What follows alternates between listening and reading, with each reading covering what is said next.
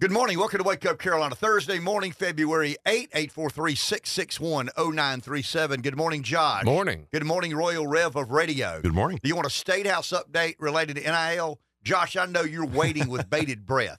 I mean, he texted me at like 1145 last night and again at 215 this morning. Hey, man, I hate to aggravate, but have you heard anything about the name, image, and likeness bill Yeah, I believe in the. State House I'm chomping at the bit. that pertains to Clemson, Carolina, and Coastal. Is that was that you? I mean, that that, text me twice during my sleep time to make sure we were locked and loaded for NIL report first thing this morning. That's right. I Okay. couldn't care. I mean, I can't wait to Josh, hear what you have what do you want to happen in the world of NIL? I mean, if Josh were king of college football, since you're such uh, a student of dictators, uh, if Josh were king of the world, king of the football world, athletic world, what would you want to happen? I know Uh, what you're about to say. I'd like to know what NIL even stands for. Name, image, and likeness, Josh. Okay. Please listen to the host when he does Pay The work. attention. So, what would you like to happen? Do you believe college athletes should be paid? Yeah. Yeah, Okay. that makes sense. Why, why should they be paid? Because they're generating enormous amounts of revenue, Yeah. and it only the- makes sense that they get a share of the enormous amounts of revenue they're generating. Yeah, I think Okay. the value of a college degree has gone down. It's not worth. It's not as uh, as important as a million dollars, in my opinion. And the amount of revenue they generate has gone up. So you're arguing the college, the, the value of that degree has gone down. Is that fair? I mean, you know, you know how bad I am about higher education, the monolith that is higher education. But is that fair to say that? I mean, is it fair to say that a petroleum engineering degree from Texas A&M has declined in value over the last 20 years? yeah. No, I disagree with that. Is it is it fair to say that? I mean, I'll use my daughter as an example.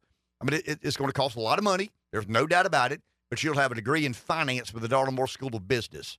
Is that overvalued? I mean, I'm not talking about Shakespearean theater. You can't say this, Josh. I'm going Mhm. to put you on the spot first thing this morning because I felt yesterday you wanted to talk more. So I'm going to give you a chance here.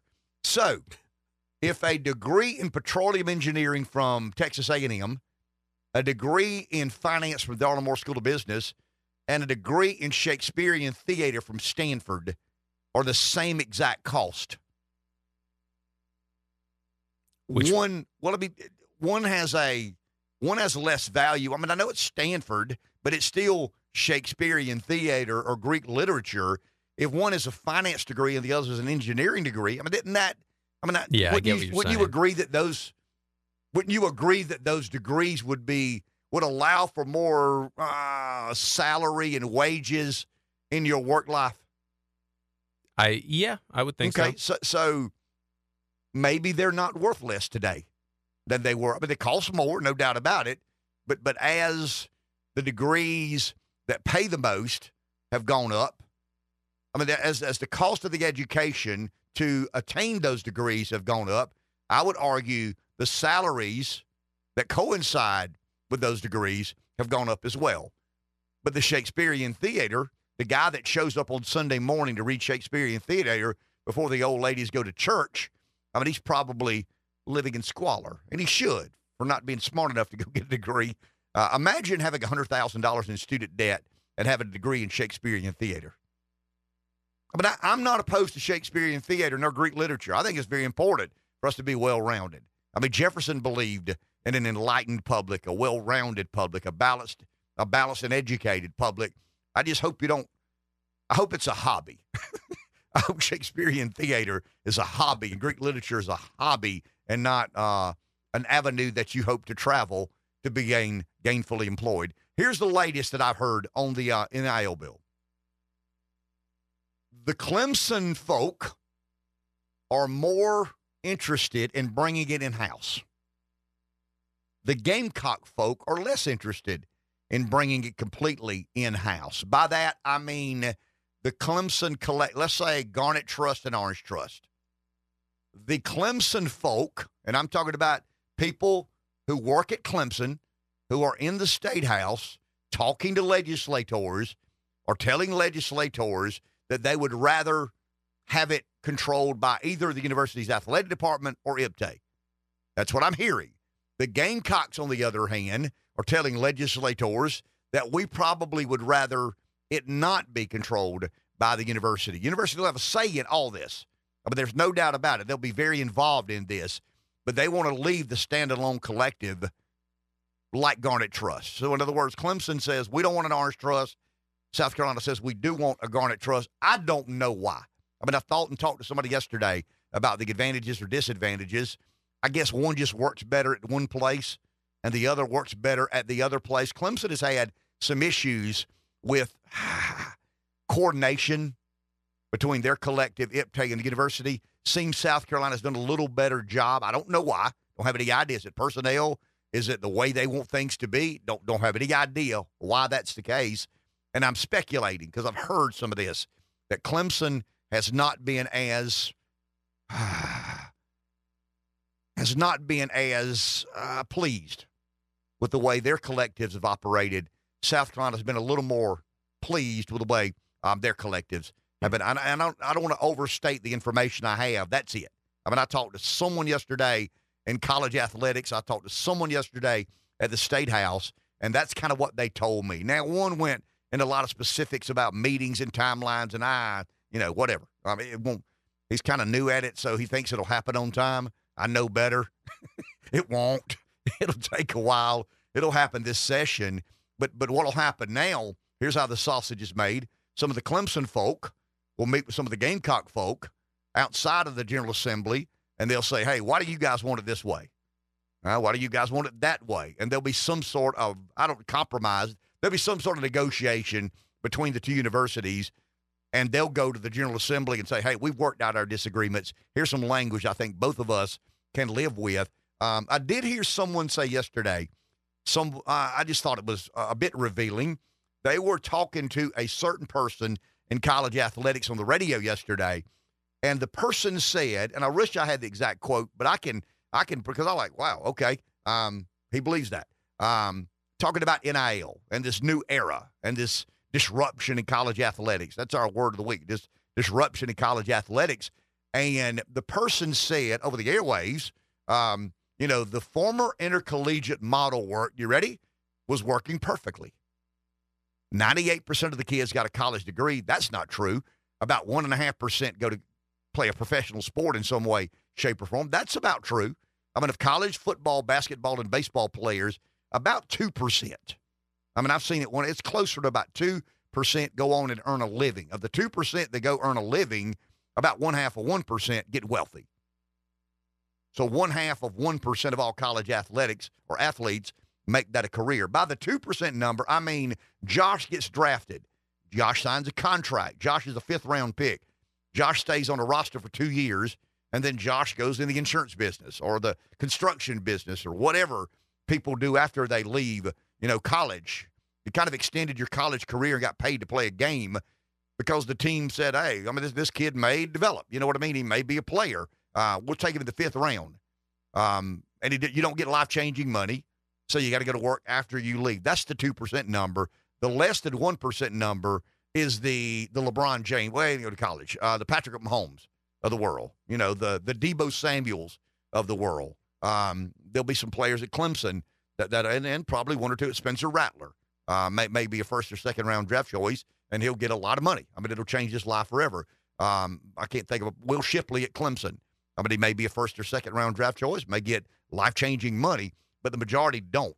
The majority don't get drafted. And of the ones that get drafted, even a fewer percentage change their lives forever and never have to work post playing football. But when the person said that the the former model of intercollegiate athletics was working perfectly, I'm going like, yeah, for the university it was. But there's no doubt about it. We are the caretakers and caregivers to the to the student athlete. I mean, he was playing up this. You know, we love our student athletes. We take care of our student athletes. Um, but the former model was not perfect. I mean, the Supreme Court. I mean, if I'd have been the journalist, I said, "Have you read the court's opinion?" But you you think mighty highly of of the former model. Have you read Alito and Kavanaugh's scathing uh, opinion? Well, I mean, we're not here to talk about that. no. I work for a university. You know, the university yeah. sends me out and, here, and it was perfect for the university. Sure, it was. It was. It was. It was. Yeah. I mean, it was a license to steal. It was. It was a license to send someone out with the risk of injuring themselves playing a game. Uh, uncompensated athletic performance as part of the student learning experience. is in the bylaws. I mean, it's, so yeah, I mean, it's perfect. Uh, once again, I said it before and I'll say it again. I was decent at building truck beds. I mean, my family were, we made a living building truck beds. My brother and his kids still make a living building truck beds. But I'd live in a bigger house with a longer driveway if I didn't have to pay welders and truck drivers. I can assure you of that. I would have been the Chamber of Commerce Businessman of the Year every single year, and Rev and Josh would have been. How does he do it? I mean, how's he? How are they that successful in building truck beds in the middle of a tobacco field? Not paying my welders, man. Hmm. Not paying my truck drivers. I mean, that it tends to increase the margin because most people know that in business, the most expensive line item, eight out of 10 businesses, is labor. I mean, the cost of labor, paying people to do a job. You've got all these other ancillaries, but if you can take and strike that off, I mean, I was thinking about it driving home one day, Reb. I mean, I went back and looked at some of the. I didn't look at them. I mean, visually, mentally, I'm looking at the P and L of, of you know the truck body manufacturing plant, Double A Builders, when I was younger, and I'm going like, oh, if I can take that line out of it, yeah, if I can yeah. cut my labor costs by ninety percent, what that does to your bottom you line. better believe it. Uh, once again, um, I'm probably not driving a truck with 150,000 miles on it. I'm probably not arguing, complaining about what a fee is at USC. The next time they send me a tuition payment for my daughter, I probably just write a check and say, you know, thank you, welders and truck drivers, for subsidizing my big house with my long driveway. For your uncompensated professional performance. But if you asked me to comment on that model, I would have said that's the perfect model to build sure, uh, truck bodies. Of course. Yeah, you know, it's the perfect intercollegiate athletic model. That would have been the perfect model of which to build and manufacture um, truck beds. I said something yesterday that that my gut instinct. We said it a little bit later in the show. Um, something tells me that Nikki Haley's doing better in South Carolina than many anticipate. Rev was talking about is it Democrat turnout? No, I, I, I don't know. I, I don't have any idea. Now, the Morning Consult came out with a poll yesterday that shoots my theory down. oh, really? Mean, the Morning Consult poll yesterday, the latest poll, hot off the press. You ready? Uh, 68 Trump, 31 Haley.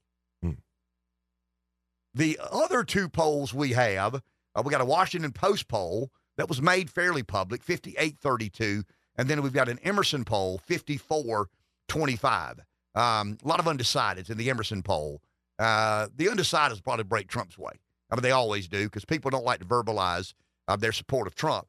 So the day that I say, as a Palmetto State political pundit, something tells me that Haley's going to be a little closer to Trump than um than we anticipate. The Morning Consult poll says they don't know what you're talking about. We got Trump at 68, Haley at 30. There's no way. I mean, there's just no way it's 70 30. There's just no way it's 70 30. It, could it be 65 35? I've maintained on Trump's best day, it's 65 35. Um, conventional wisdom says, amongst the experts, that on her best day at 60 40, something tells me that Nikki gets above 40. Something tells me, what did she get New Hampshire 43? Newsflash, I'll say it now. Nikki Haley is not going to win the Republican primary. Nikki Haley is not going to win the South Carolina primary. There aren't enough Democrats to cross over. Trump has the Republican base on lockdown. I mean, seven, maybe eight of 10 Republican voters are going to vote for Haley. But there's this belief that some of the Democrats, the Democrat turnout was so small because some were waiting to go vote for vote for Haley to stop Trump and they don't care much for Biden. I mean, I get that. I, I would imagine there are some doing that. There's just not enough. Rev said, well, only 4% voted in the Democrat primary. Well, I mean, only 16 normally do. It's not like you go from 4 to 100. I mean, there is no turnout in human history where 100% turnout. So you can't calculate according to that. Well, I mean, 96% of the Democrats didn't vote. Yeah. And about 60, about 70% never will. you know, they just don't vote in primaries. Uh, you, you got a, you got a, a selection process in these, uh, in these primaries. And I don't know how to extrapolate what if all the Democrats from four to 16 turned out for Nikki Haley. You know, how close does that get her? That's not what I'm basing my argument on. My argument tells me there's something out there about South Carolina that doesn't want to embarrass one of their own. That's not an analytic. I mean, that's not data. But I mean, think about how embarrassing Nevada was for her when you had. But she's not from Nevada. I, I know, and that's that's the different that's the difference here. But you know, obviously, uh, none of these choices got sixty percent to her thirty percent. So that means sixty percent actually took the t- the trouble, the time, the effort to go to a poll to vote for none of these. I just think there are going to be some people walk into that poll and say, "Man, I'm a South Carolinian. She's a South Carolinian." I mean, this isn't going to And I turn get the, that. this isn't going to turn the election one way or another. I just don't want the lady that was governor of our state to get trounced in her own state. Take a break. Back in a few. You know, there's one part of this that we're not talking about, and, and I don't know this. I mean, once again, it's not quantifiable. It's hard to say how much of this Nikki has never, ever not succeeded. She's been somewhat of a chosen one. I mean, things have been easier for Nikki and the Republican Party than most. Why? Because the party believed it had an issue with diversity. Why did they believe that? Because they did have an issue with diversity. Stale, pale, male. Along comes somebody who's not stale, not pale, not male, and she gets embraced and she gets uplifted and she's given every opportunity to be the spokesperson for whatever uh, you know, you know, positive message the GOP had. So could Nikki, I'm asking this question, could Nikki find it difficult to accept that this is going to be her first loss and it's on the grandest of scales? Mean, there's no shame in losing the presidency. I mean, she's to be applauded. As much as I want Trump to win, I think Nikki's to be applauded for finding out a way or figuring out a way to be the last two standing, one of the last two standing. I think odds were she was going to be one of the last two standing. And I knew it was going to be inevitable when she chose to be the darling of the donors. I mean, the donors were looking for somebody who would passionately oppose Trump. She said, I'll do it. Now, now Rev makes a valid point, but but I don't criticize Nikki for this. Rev says Nikki's problem now is she's insulted Trump, therefore insulted the Trump voter. Where's the future now? Well, I mean, she had no choice. I mean, once the campaign is you or I, I've got to create contrast. I mean, why do I say vote for me? I'm a little bit better than him. I mean, he and I do. Nikki's big problem on the campaign trail is trying to distinguish herself policy wise from Trump. Because when she's asked, she can say, look, he's an old white guy. I'm not. And fair enough. He's an old white guy. I'm not. Nikki, where's your policy differences?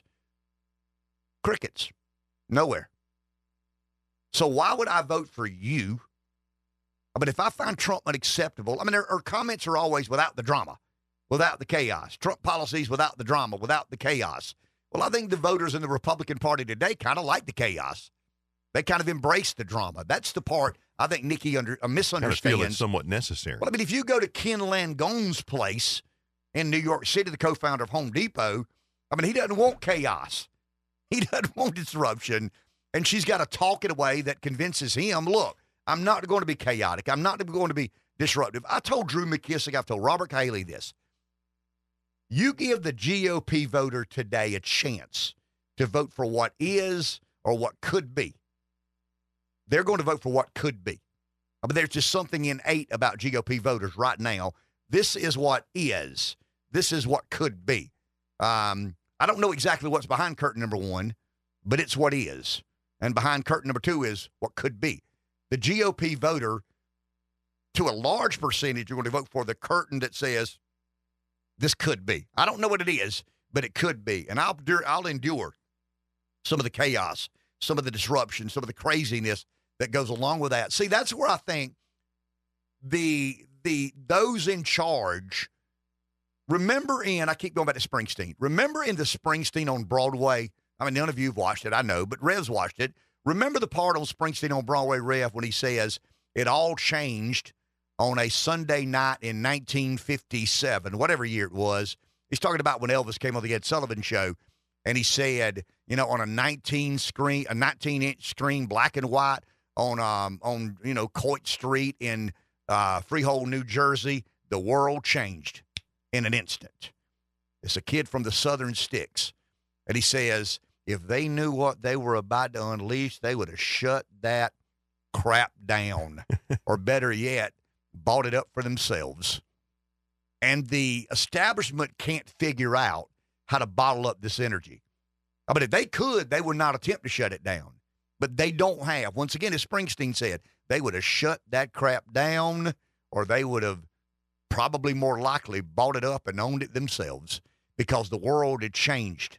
Something different had happened. And, and I do believe there's a fair comparison to what Springsteen talks about the night that young a young generation. I mean, I don't remember this. Obviously, born in '63, Josh. I know you don't remember. Rev doesn't remember. But I mean, I've heard stories about how kids woke up the next day. Wow, wow. But there's something different kicking now, and a lot of people try to tamp it down. I mean, remember Elvis was viewed or, or um, filmed from the waist up. You know that, Josh? I mean, on the Ed Sullivan Show, they wouldn't let him. The pelvic thrust and gyrations were too offensive uh, to, to, to the American public. But, but something changed that night. Something has changed in the GOP. And I don't have any idea if the record companies knew how to deal with that or not. I mean, obviously, Colonel Parker did. you know, get that boy on that stage is all he wanted uh, to make money. But um, but the you know Ken Langones of the world, and I and I'm not beating up on Ken Langone. If I were Ken Langone, I would be doing exactly what he's doing. If I were Jamie Dimon, I would be doing exactly what Jamie Dimon is doing. If my job was was running JP Morgan, I would want predictability. I would want stability. I would not want disruption. I mean, my world is good. I have I have worked hard to build a, a monstrosity of a machine, and the machine is very advantageous to the way we do things. JP Morgan is not a criminal enterprise. JP Morgan is not some communist government or regime or dictatorship. JP Morgan is playing the hand they were dealt, but they had a large part in building that poker table where all the hands are being dealt. And along comes a guy that is different. I mean, he doesn't have pelvic thrust, but he's different. He's a disruptor. People are like fundamentally, whoa, something's happening here. And I think the great mistake the smartest people on the on the planet made was believing they could contain it, believing it would dissipate believing the hayseeds would eventually give up, roll over, go home, do whatever, and they just misunderstood or misestimated the intensity. I still think there's a great misestimation. I mean, I've got friends of mine who I don't think understand the resentment that the working class has towards its its uh, its government. I'll give you an example. Rev said Tucker Carlson's interview with Vladimir Putin is going to drop at about six tonight, this afternoon, this evening. Um, I mean, I don't know if it goes on Tucker Carlson for an hour and then on X. I don't know if they do it simultaneously. I, I read, I read it's it's both. Okay, so so at the same time, simultaneously, TuckerCarlson.com or um, or X, Twitter. I don't believe that people understand. I'm talking about people who are somewhat plugged in. I don't know that they understand the resentment the general public have for their government and the willingness they are to hear Vladimir Putin out. I think it would astound. Here's the best way I can argue, guys. You want to get philosophical? We always do from, uh, you know, on a show. I mean, there's always a bit of a philosophical moment in the show. Conventional wisdom is dying. I mean, the things that you've been conditioned to believe that they're conventional. I mean, you've been told over and over and over again, you know, this is true. You know, this is not true. You got to believe this person. You can't believe that person, conventional wisdom is dead. I mean, it may not even be dying, it may be completely and totally dead. And where do you go when conventional wisdom dies? Because historically, conventional wisdom says Tucker Carlson's an embarrassment to journalism. He's an embarrassment to America. He's um he, he's he's turned his back. He's a traitor to the United States because he's going to interview a guy that we've been told is more evil than any human being that has ever walked the face of the planet Earth. I mean, I'm not defending Putin by any stretch, but there's something about this. I believe that Putin's a thug. I believe that Putin kills his political rivals, but we lock them up and try to get them off the ballot. I mean, to me, there's a little balls in killing your political opponent. There's far less courage in figuring out a way to put him in prison or get him off the ballot. But we're going to lecture to Vladimir Putin about morality and ethics and doing the right thing. No, I think conventional wisdom is dead. And I think the um, the self evident truths are carrying the day. I think people hear things, they've been conditioned to believe things, but their lives show them something completely different. And if you got conventional wisdom in one ear and self evident truths in the other, 95% of us are smart enough to believe what we're looking at instead of what we've been told over the years is true. Take a break. Back in a few. The most recent example of conventional wisdom dying is the the border security bill. Conventionally and historically, they would have gone in that room. McConnell sent Lankford in the room. Lankford negotiates with Schumer and some of the other, and I mean, they're not the only two. I mean, they're chief of staffs and aides and and probably a consultant and lobbyist or two uh, as part of the conversation. But out of that come, I mean, you're not leaving Raytheon out of the deal. I'm sure they had somebody in the room talking about, hey, remember that aid? Remember that, you know, those um those weapons the Ukrainians need and the Israelis um need. And your opinion could be whatever you choose for it to be, but that's how it's made. I mean, there, there's a gaggle of people. They get together. Uh, you know, they they hash out some some disagreements. Uh, the unit party doesn't disagree a lot, but they have to give the optic of, you know, we worked hard to get to the bottom of this. Um, they come out, they propose a border security bill, 118 billion dollars, 20 billion is actually spent on on border security. But conventionally and historically, that narrative would have been sold to the American public in a way that we were not aware. I mean, nobody's going to read that bill. Nobody. There aren't more people reading bills today than ever before. There's just a lot more opinion out there. a lot more news out there. Um, it's a decentralization of media. I was thinking about this yesterday. You guys are going to call me crazy when I say this. I actually wrote the name down this morning. I tried to figure out one of the most fundamental moments in the history of decentralizing media. And I think I've got it figured out. I read a little bit about over the weekend who is Craig Newmark?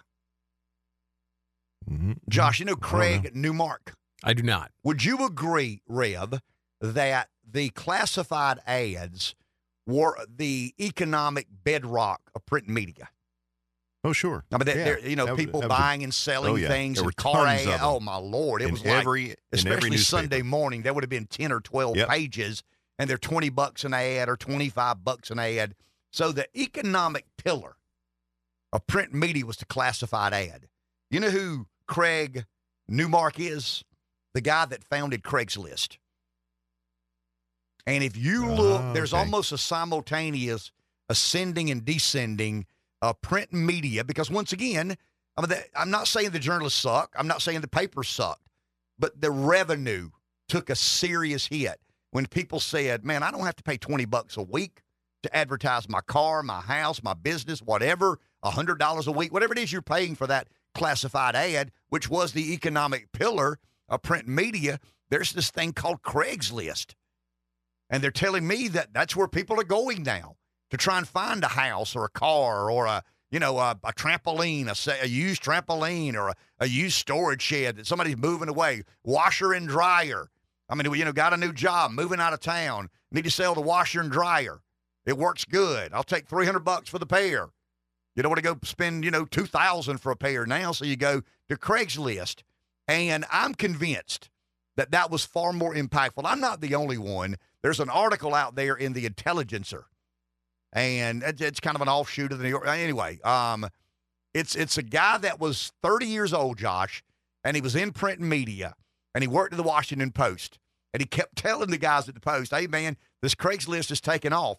Ah, oh, no, nah, man. We, we got this figured out. Mean, who wouldn't advertise at the Washington Post? You want to sell a washer and dryer, a car, a truck, a camper shell, you know, uh, a drum set. You know, your kid, your kid wants to play the drums and he plays them for six months. And then you're like, I, I don't want him playing and he don't want to play. You know, so you sell these drums and you put on there, paid $1,000, we'll take $250. Um, I just believe, because I went back and looked, and there's no way to exactly track, you know, declining revenue and, and appreciating revenue but it's close. It's pretty close. Um, because once again, Rev, the journalistic integrity has always been, in my opinion, questionable. I mean, I think it's more questionable now than it's ever been. But but newspapers aren't altruistic, but they're not state run. I mean, I would argue the narrative is kind of state run, but they're not. I mean, they're for profit businesses. And for them to make a profit, they got to have those 10, 12, 15, 20 pages of classified ads filled every day. And they had sales staff I mean, they had, hey, can we help you sell this lot full of cars? Can we help you sell these widgets that you're manufacturing? We've got X number of subscribers, X number of readers, and um, and we'll give you ample opportunity to be successful in the marketplace. And all of a sudden, somebody said, "Hey, cancel that ad I've got to the Washington Post." There's this Craigslist thing that I think is growing faster than you guys are. And Craig Newmark I mean, that, that's okay. kind of an interesting name. And um, well, it goes back to the ultimate disruptor, the internet. Sure. I mean, the internet was like, I mean, you've heard me say, it's like the automobile, the train, and the plane invented simultaneously. And it just, I mean, it's changing the world as we speak. Tucker Carlson is going to be on not network television tonight interviewing one of the four or five most prominent political and global figures on the planet. I mean, would you agree that Putin right now is probably one of the five or at least five or six most consequential figures on the planet Yeah, today? course, yeah. I mean, it's not CBS, it's not ABC, it's not NBC. It's a guy with a podcast and a guy with a digital town square, and they will probably shatter records. Now, there will probably be, I wonder if Vegas has an over under. I mean, they probably do. And if they didn't, they give you one. If you called Vegas today, right now, and said, Do you guys have odds on the over under of viewers that Tucker's interview with Putin will have? They would say yes or no. And if they said no, how much you willing to bet? $5 million. We'll give you some odds. So let me call you right back in 10 minutes.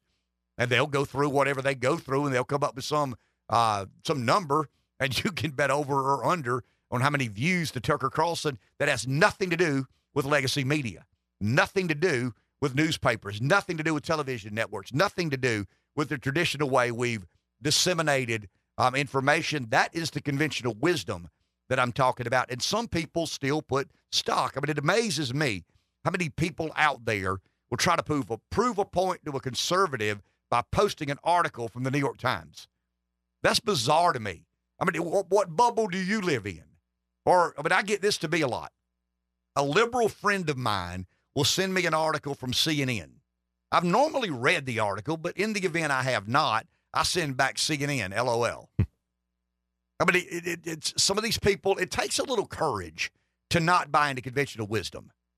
And people today don't tend to be very, very um, courageous. So, yeah, Craig Newmark is the rascal that, that, that destroyed the economic pillar of print media and began this decentralizing of the media. Because if you think about it, guys, if there is no other way to market your products and print media maintains that economic ability, I mean, they're still a big deal. I mean, they're still, it's still the, the golden rule. Those are the money, you know, the, the money's the goal. Those are the gold rules. Um, but all of a sudden, they saw a serious decline in in um, in revenue. Subsequently, a serious decline in subscriberships. I don't think their money drain began by Josh, Rev, and Ken canceling our subscription to the Washington Post.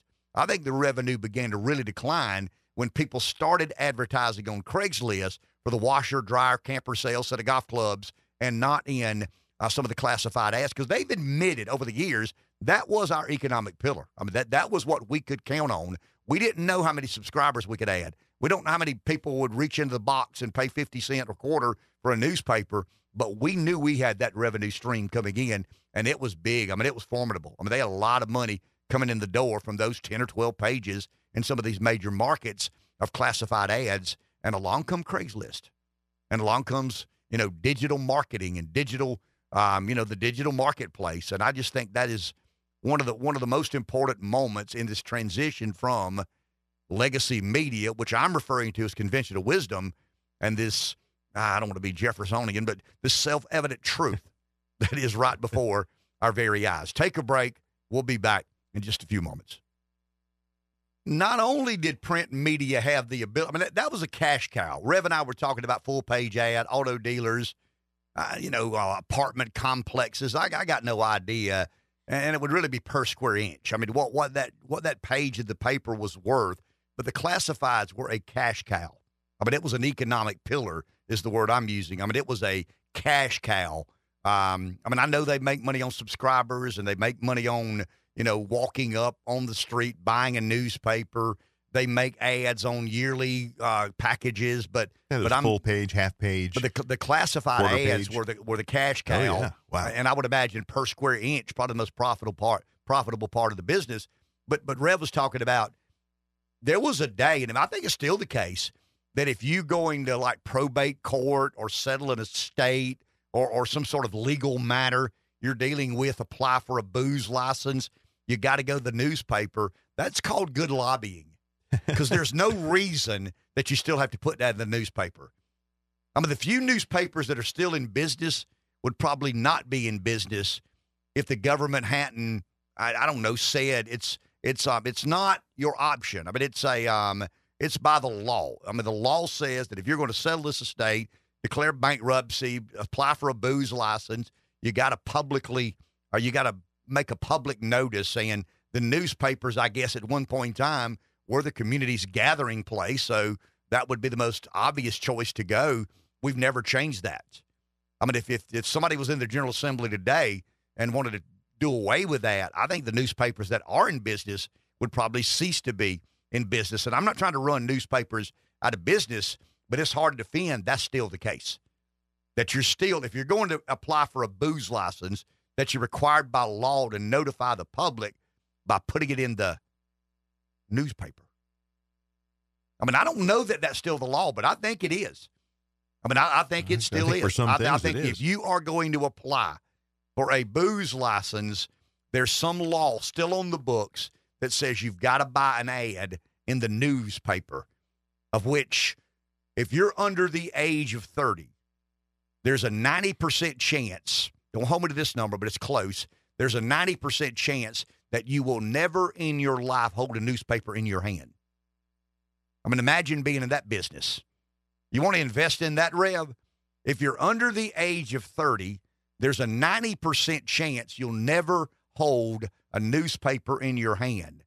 And you believe Warren Buffett bought, what was it, Media General? Because he thought newspapers would make a comeback. I mean, it was all about tax write offs and way to, to move money around and take advantage of some taxing situation, I would imagine. I mean, he's wealthy enough to be nostalgic. It may have been just his romance with newspapers. And, uh, you know, Jeff Bezos bought the Washington Post. That he believed that would have been the. Does, does Jeff Bezos believe that the Washington Post is the next Amazon? no, he hated Trump.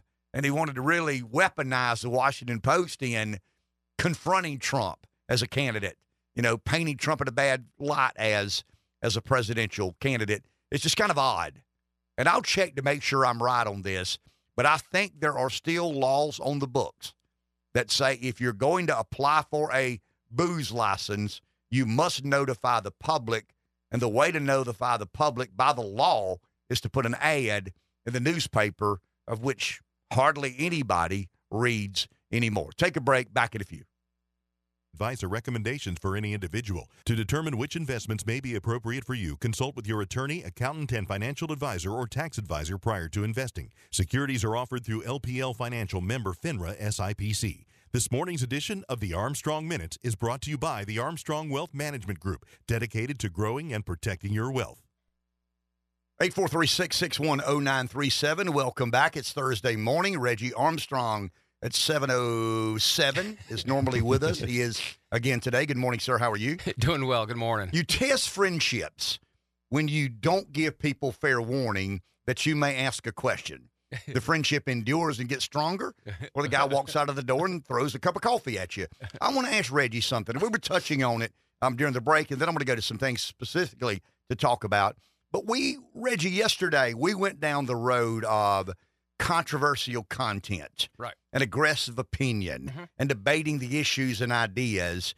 And I've always, but the Rev and I are always conscious, not you personally, but our advertisers. You're a big Yep. part of our advertising base. You've been with us since about the beginning. And I got to believe that at some point in time you considered, okay, I mean, I, think this show will be popular, but it is going to be a bit controversial. Mhm. I'm not asking as a business owner, how do you deal with that Yeah. internally? But but I think I, I do believe that that ultimately, I mean, I'm in business. Mhm. I need to be in front of a a number of people to make it Mhm. worth my while. Right. But do you consider how controversial talk radio can be when you make some of those decisions, and how does it affect those decisions? Sure. So, you know, we we when we first started advertising, even before your show came on, you know, uh, when you guys when Rush was around, and, and you know, Rush was one of the big reasons we advertised. We just knew he had just this huge audience. We figured that's, that's going to be true in, in small town Florence as any place else. He, he- in fact, it probably more so. He, he, and so we said, look, more con- not you know we've got clients that are you know throughout the the uh, spectrum of politics but generally speaking you know, people listen to conservative talk radio. I don't know of too many uh, liberal talk radio stations that, that that last more than a month. So you know, so a little bit of controversy is not a bad thing as long as it's not gratuitous. As long as it's not controversy just for you know you're offending people just to get the ratings. That's not what you do. What you do is you don't mind, you don't shy away from a fight, and is and you're I, most of the time you're pretty polite about it. You know, once in a while Pamplico comes out, but other than that, it's you know we facilitate Yeah, conversations. so you know we've we've never had you know we've looked at we never had an issue. I never got too worried. We I mean we got you do you remember a number of years ago when when when they were really trying to attack Rush? There was this what flake or whatever that big old boycott.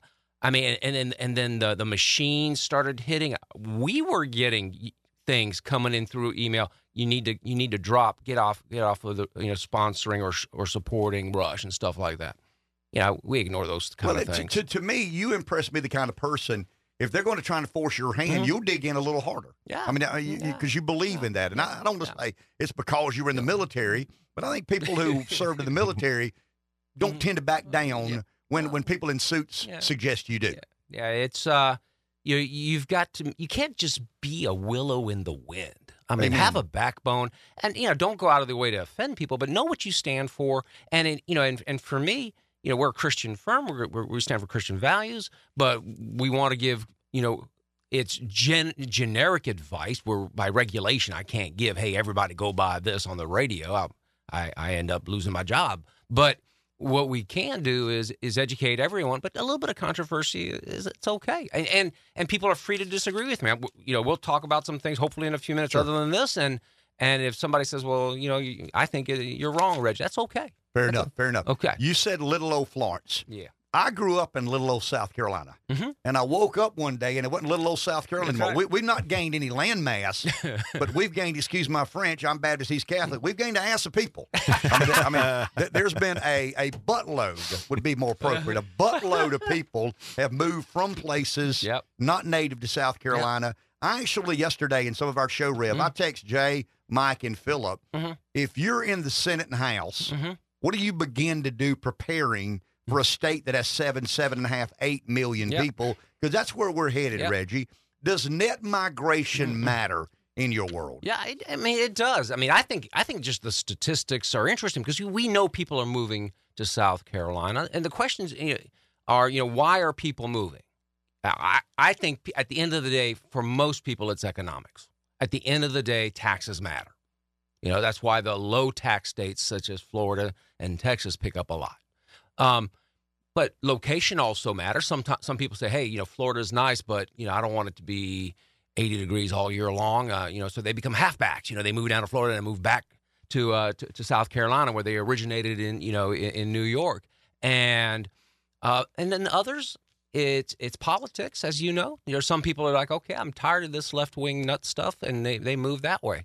So I, I did recently get some statistics. Can I can I share? Please, you? I'd love to All hear right, so I, these are the top ten. I'll just do the the top five. I'll do it in reverse. We're going to do kind of the, the David Letterman countdown here. So number five state for migration winners by as a share. This is from July first, twenty two to July first, twenty three, as a share of their twenty twenty three population.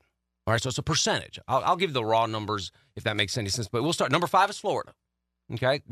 Number four, Tennessee. Number three, North Carolina. Now this one's interesting. Number two, Delaware. Not sure why anybody wants to move to Delaware, uh, but anyways, number one, South Carolina as a percentage of population. Raw numbers, number one, you know, as Florida at 194,000 and some change last 12 months. Uh, Texas at 186, but we're you know, and then North Carolina at number three at 97, but we're at 82,000. So in raw numbers, we're number four, but number one as a percentage. Um, now, the, the losers aren't too surprising. You know, New York lost the most as a percentage, then California, Hawaii, Alaska, and Illinois. R- raw numbers, California, and then and then New York. Um, but then you go since April 1st of 2020. I guess they had nothing to do during the COVID lockdowns. Might as well start counting people then. And you know, a lot, and so for the last basically three years, the net numbers, the the number one as a percentage is Idaho, five point three percent. Now it's only one hundred four thousand, but five point three. Number two, South Carolina. We've gained four point six percent of our population in the last three years, and that's 248,000. Even raw numbers, that's also number four. I mean, you got Florida at 818, Texas at 656,000. Then you get North Carolina at 310, and then it's us at 248. So that's pretty impressive. Um, but I think the most, when you look at it economically, you know, you know, the free market still matters. So the most fun statistic, and and, and I'll, I'll close on this unless you have other questions, is the U-Haul rental comparison. How much it costs. I'm going to give you two examples. So, uh, like Rush used to do. Um, you know, so here's here's the number one example. Okay, if you, my daughter lives down near Naples, Florida. So if you're moving from New York to Naples, a U-Haul is going to cost you five thousand seven hundred twelve dollars. But if you're moving from Naples to New York, it's only one thousand four hundred twenty-nine. wow. the, the greatest disparity is you're sitting there in San Francisco and you're just tired of of, of, of the doo doo on, on in everywhere, and you're ready. So you're moving to Boise, Idaho, four thousand three hundred twenty-five dollars. If you're in Boise, Idaho, and you're like, I've got to live in San Francisco, six hundred seventy-four bucks. wow. So you know, th- they, that, those. But that's the market at work. That is, absolutely, that tells you where the numbers are. Very few people are moving to San Francisco from Boise, and a ton are moving the other way opposite. Well, and I would imagine that means you need to be more consistent because. Mm-hmm.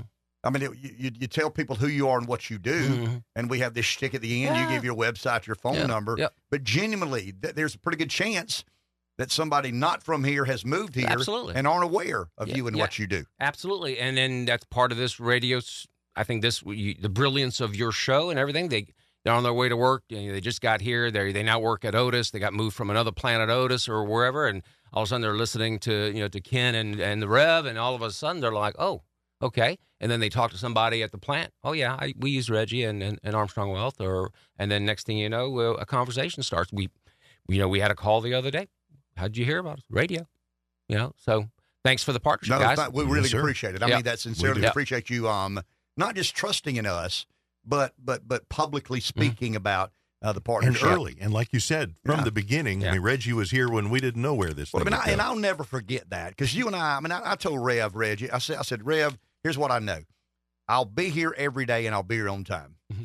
That's the only promise I can make you because I don't have any guy. I mean, we sat in the corner of the other studio, and I basically read some of the newspaper. Yeah. We're talking about newspaper a second ago. That was your show, and, and, and here we are 12 years later, blessed. And I mean Yeah. that sincerely, but but blessed not just with listeners, but with partners and sponsors like Yep. Armstrong Wealth. So Reggie, here's the stick. Ready? if somebody wants to reach out to Armstrong Wealth and do business, how does that? How do they start? Sure. Give us a call, 843-292-9997. You can check us out at armstrongwealth.com or come to the Financial District at 1807 West Alvin Street, Suite A. Appreciate you. Thanks. This Thursday's edition of the Armstrong Minute is brought to you by the Armstrong Wealth Management Group at 1807 West Evan Street in Florence. Opinions voiced in this show are for general information only and are not intended to provide specific advice or recommendations for any individual. To determine which investments may be appropriate for you, consult with your attorney, accountant, and financial advisor or tax advisor prior to investing. Securities are offered through LPL Financial member FINRA SIPC. 843-661-0937 is our number. Someone's on the phone. Let's go there. Breeze, good morning. You're on the air. Hey guys, no, I watch a lot of historical documentaries, and I was watching a thing on Alexander the Great. I've seen a bunch of them, but I was listening to these historians, and this was 334 BC around that area, and they were talking with absolute certainty that they knew everything that he had said, done, knew everything about his love life, knew conversations that occurred, you know, and they, and they were presenting it as fact. Now, these same people will take the Bible and call it a fairy tale. But I'll tell you, I got to thinking when this started. I talked about this whole cathedral thing started, and I would say it started with Jesus Christ. Because when Jesus was preaching, who became who was he preaching against often? It was the ruling elite It, was authority. I mean, Jesus was challenging authority at every turn. and rich and rich people, kid. You know what I'm saying? Just, you know, rich people gonna have a gonna have a tough time getting into heaven. And then these these rich elitists and the authority, you know, the heads of the Jewish church, you know, the Pharisees and so forth, and even the Roman, uh, the Roman government, and so forth. They said this could be a real threat because the peasants, the great unwashed, could rally around this guy, and then we would lose our power. So what they finally figured out to do was, well, wait a second, why don't we control Christianity and call it religion? So then you get the Catholic Church, you get the Church of England, where you have the kings controlling the church, and then you have the Pope and these people, they call it religion. So then the Protestant thing came along. But also, if you think about it, so then again, you know, when you look at who really controls a lot of the churches, well, it's usually the richest guy in the church, right? I mean, think about it. You know, when you go, you can go to the Baptist church. Well, who has the most sway with the preacher? Well, usually it's the guy that gives the most money to the preacher. Usually, I'm not saying all of them are bad, but I'm just saying is the organized religion a lot of times almost will work against the poor working man. So you got to be very careful with all of this. But all of this started with Jesus. It started with Jesus, the greatest radical that ever that there, that ever was, and ever and still is. You know, just thought I would throw that in on the Yeah, the greatest radical. I mean, no doubt about it. A zealot, a radical, um, a counterculturalist, um, but the son of God. You know, and that, that gave him a little advantage over over the rest. Um, I want I want to I want to stay in this lane for a second. I want to get back and let's go down the road together of in America's best days, authority lost more than it won. That sounds weird, but stick with me and I want to kind of elaborate. I mean, this is not about I mean, we've already talked about polls and presidential campaigns and what we think might happen or might not happen. This is kind of getting the weeds of I don't know the the the psyche of America. Take a break. Back in a few. 843 661 0937 is the number. We got some of these embedded features that are routinish in our um, delivery of opinion. I didn't say news, I said delivery yes. of opinion. I mean, we'll get a little newsy every now and then, but the majority of what we do is uh, speculative opinion, what we believe to be true, what we think to be true. The one thing that I, I will give you my word on if I have an opinion, I didn't pull it out of thin air. I mean, I just think I owe you better than that. I've never, ever, ever professed to be journalistic in nature. I get it right sometimes, I get it wrong other times. Uh, I gave an opinion about Haley. I think she'll do a little better in South Carolina than some of the polls are indicating or some of the uh, public sentiment suggest. But it's not an opinion out of thin air. I mean, there's something inside of me that says, for whatever reason, Nikki's going to do a little better in South Carolina. Newsflash, you ready? She ain't winning the Palmetto State. I'll assure you of that. I just don't know that South Carolina will watch one of their own fail as miserably as the public in America seems to believe will be the case. I have no idea. I mean, I told Rev during the break yesterday, there's no analytic, no data. In fact, the analytics and data suggest something other than that. I mean, the morning consult poll, the most recent poll, is Trump at 68%, Haley at 31. Nikki got 30, 43% in New Hampshire. I think she may match that. I don't know why. It's defying the odds and logic, but something tells me that the people of South Carolina are not going to let one of their own fail as miserably as 65 mm-hmm. 35. Jon Decker's with us, Gray Television's senior national editor, White House correspondent. Um, Jon is also an attorney. That helps us this morning. Jon, good morning. How are you? Hey, I'm doing great, Ken. Hope you're doing well today. We are doing well. So you are at the Supreme Court, is that right? I am on my way to the U.S. Supreme Court, but I'll be in the Supreme Court for those oral arguments today uh, concerning that decision by the Colorado Supreme Court to remove Donald Trump's name from the election ballot. So, so Jon, what is at what is legally the argument? I mean, from the from the from the layperson's perspective, I mean, a non-lawyer would say, well, I mean, let the people of Colorado decide who they want to vote for. Don't take the guy's name off the ballot. But there's a legal argument. What exactly is the legal argument? Well, this all has to do with one section of the Constitution, Section 3 of the 14th Amendment. It's called the Insurrection Clause. It prohibits any individual who's engaged in insurrection, who's sworn an oath to the Constitution, from forever holding public office again. And that's what the Colorado Supreme Court has already determined that Donald Trump uh, violated the 14th Amendment of the Constitution, and they have determined that as a result, he is not eligible to be on the election ballot either for its primary or for the general election. Uh, that's the primary issue before the Supreme Court today, uh, and it's going to be very interesting. I would expect that oral arguments will last uh, pretty long 90 minutes for each side. Uh, so that means we're uh, not going to see daylight out of the Supreme Court until around 12:30 or so this afternoon. But Jon, he can be deemed an insurrectionist without ever having been charged for insurrection.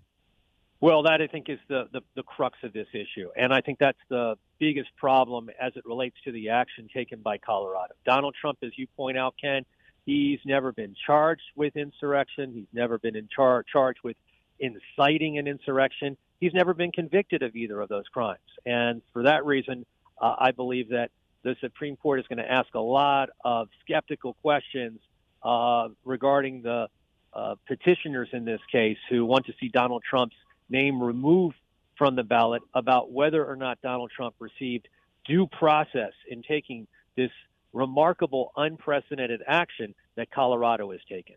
Jon, I want to get into the weeds with you for a second, and I'd love to get your opinion on this. We got textualists, originalists. I mean, there, there are people that interpret the Constitution to mean one thing. Others believe it's a living, breathing document. The amendment in question was about former Confederate soldiers and office holders who actively rebelled against the United States. How much does that matter, and how much conversation do you think we'll have about the place and time of which the 14th Amendment was adopted?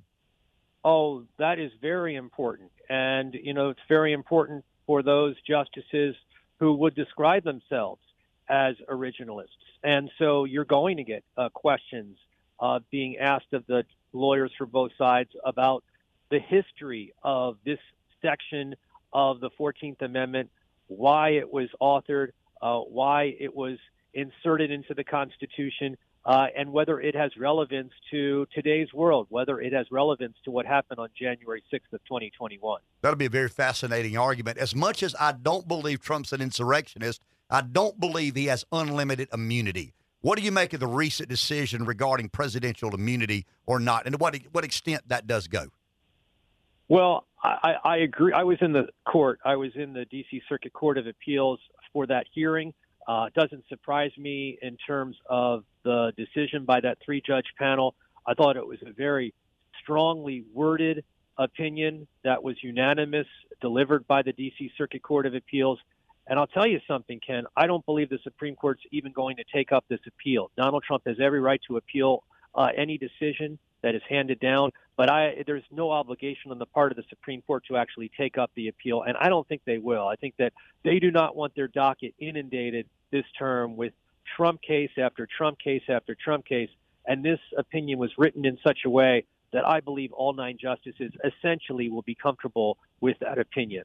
Does that help expedite the trial, Jon? Do we have some sort of trial? Because I think the Trump team, it's obvious what they're doing delaying, delaying, delaying, which, I mean, if you were Trump's lawyer, that'd probably be the advice you'd give to, to Donald Trump. Let's get this thing after the election. Does the decision on immunity affect the timeline of a potential trial before uh, the November election? It does. Uh, that's why that decision by the D.C. Circuit Court of Appeals was such bad news for Donald Trump. Uh, if indeed what I expect will happen, that is, the Supreme Court declines to hear the appeal, that means that the federal district court judge, Tanya Chutkan, can then schedule that trial date for that case involving election interference. And I've always believed, I believe I've said this on your show many times before, Ken, I've always believed that that case will actually commence and could actually conclude before the Republican National Convention in mid July. Well explained. Jon, thank you for your time. It's a fascinating day. Uh, enjoy yourself. I got to believe you're kind of like a kid in a candy store uh, today. I hear the excitement you in your voice. Thank you for letting us kind of have a, um, a look see inside the belly of that beast. Thank you very much, Jon. Thanks, Ken. Have a great day. That's uh, I mean, I tell you guys, that's kind of interesting. A lawyer who spent a, a career as a you know a member of the White House press corps, uh, coming on a local radio for whatever reason. I got no idea why in the world Jon continues to come on, but he does. I mean, we're not we're not moving the national media. We don't set the national discourse, but we become friendlies of Jon, and he texts Rev occasionally about where he is and what mm-hmm. he's doing. And I know, guys, that he is, uh, dare I say, tainted, you know, by being somewhat of an insider. I mean, he can't help but see the world a little bit differently when you make a living in D.C., when you've been a part of, you know, keeping tabs on the machine and and you're part of the machine. I mean, you know, but but I think it. Um, Jon Decker provides our listeners with something that there's no way in the world I could. I mean, I can give you a lot of opinions, and I think I've got some of these things figured out somewhat. But Decker can tell you up close and personal. Now, does he have an animus to Trump?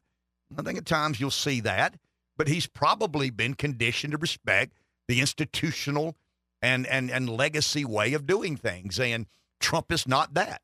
Uh, unique disruptor is what we've kind of um you know uh, what did we say yesterday, Rev? Uh, establishment normalcy or unique mm-hmm. disruptor.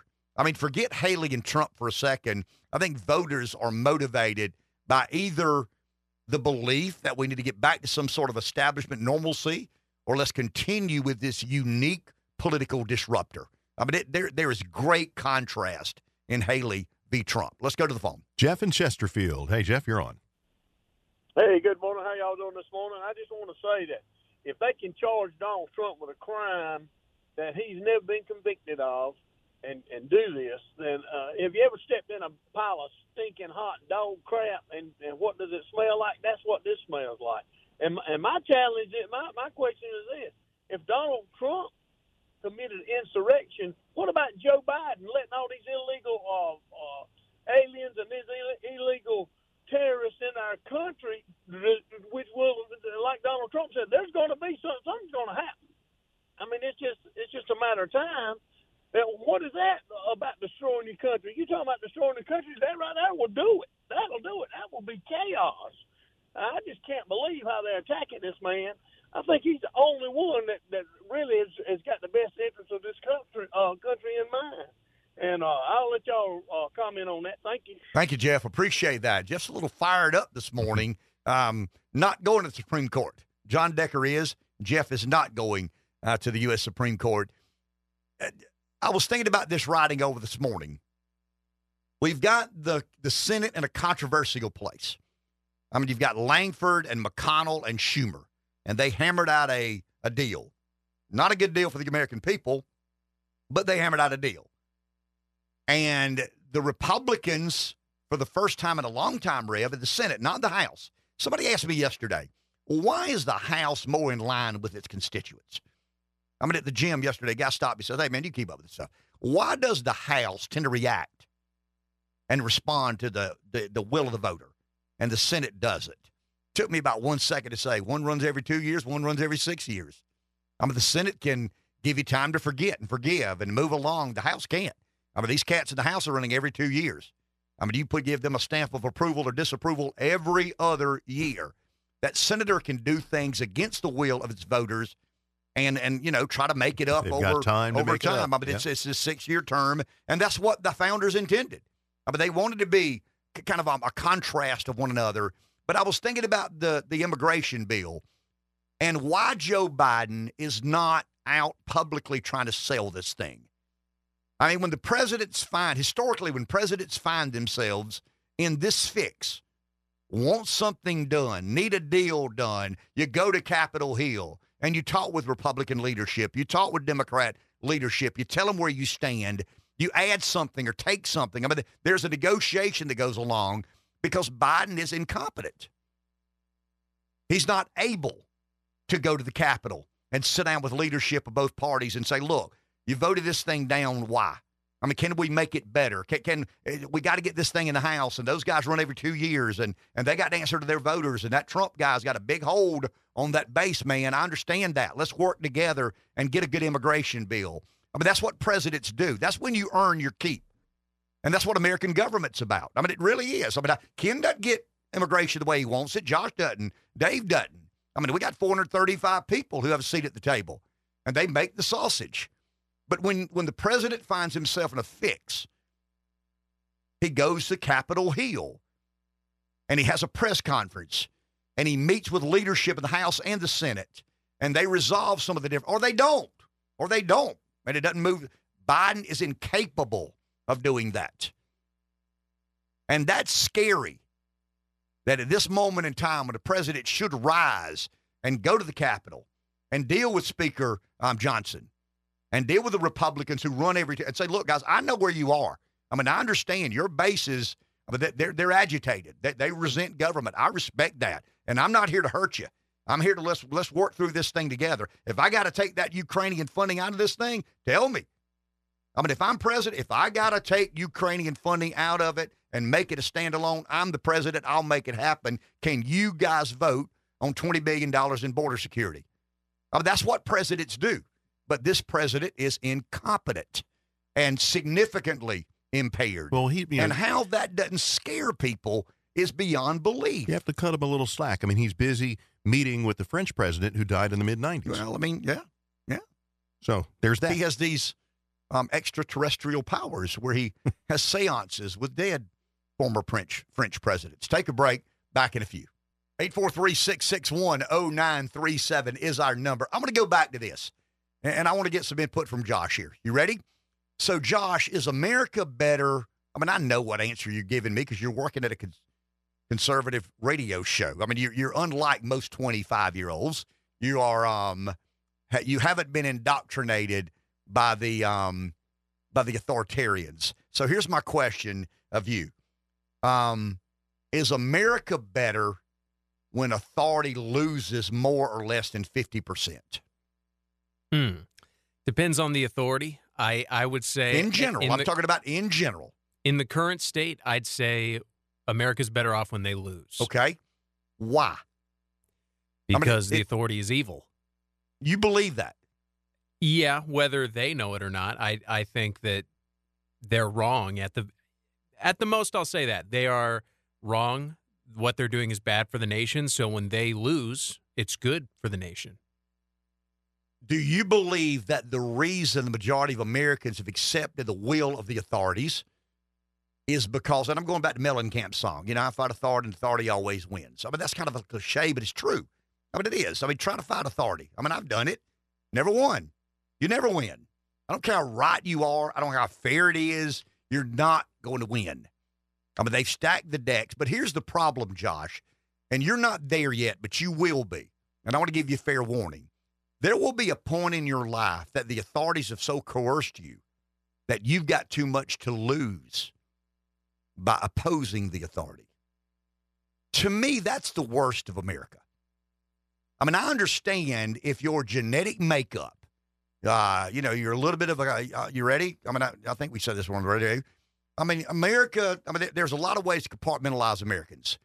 Over here, you've got, um, I mean, I, I know we can say this word. I'm not doing this for effect. Please under, I just think these are the most appropriate words. And it's a little bit, I mean, it borders on profane. Red's like, well, come on, man, really? Um, I mean, in, in one corner, you got the badasses. In the other corner, you got the candy asses. And the bads tend to be more willing to stand up to authority. And the candies are like, nah, man, I don't want any part of that. I mean, I, I don't want to. I don't want to fight the uh, the FBI. I don't want to fight. I don't want to fight law and I don't want to do it. Ah, no, the IRS. Ah, no, no, thank you. But but somebody has to at some point in time. But but the ah the nasty part of this is when I mean the candy is going to believe in conventional wisdom. It's easy. I mean they, they they've got a job. The job requires them to get along and go along and not rock the boat. And life's pretty good. I mean if they aren't careful, they'll get two more raises at work. They got health care for life. I mean they got the benefit of being in the machine. They benefit fundamentally. I mean I know people like this. I know you do, Rev fundamentally, I know where they land. I know where they come from. I know what they were raised as. They don't like government, but they've gotten themselves dependent on a livelihood that requires them to not resist. I can't challenge authority, man. I got too much at risk. I'm thinking about doctors during COVID. I mean, I would never call a name, but there were so many doctors that that told me at the gym, at a restaurant, wherever, at a ball game, hey man, I listen to you in the morning and you're not medically trained you're, you're not a virologist, but you're on to something. I mean, they've corrupted this business.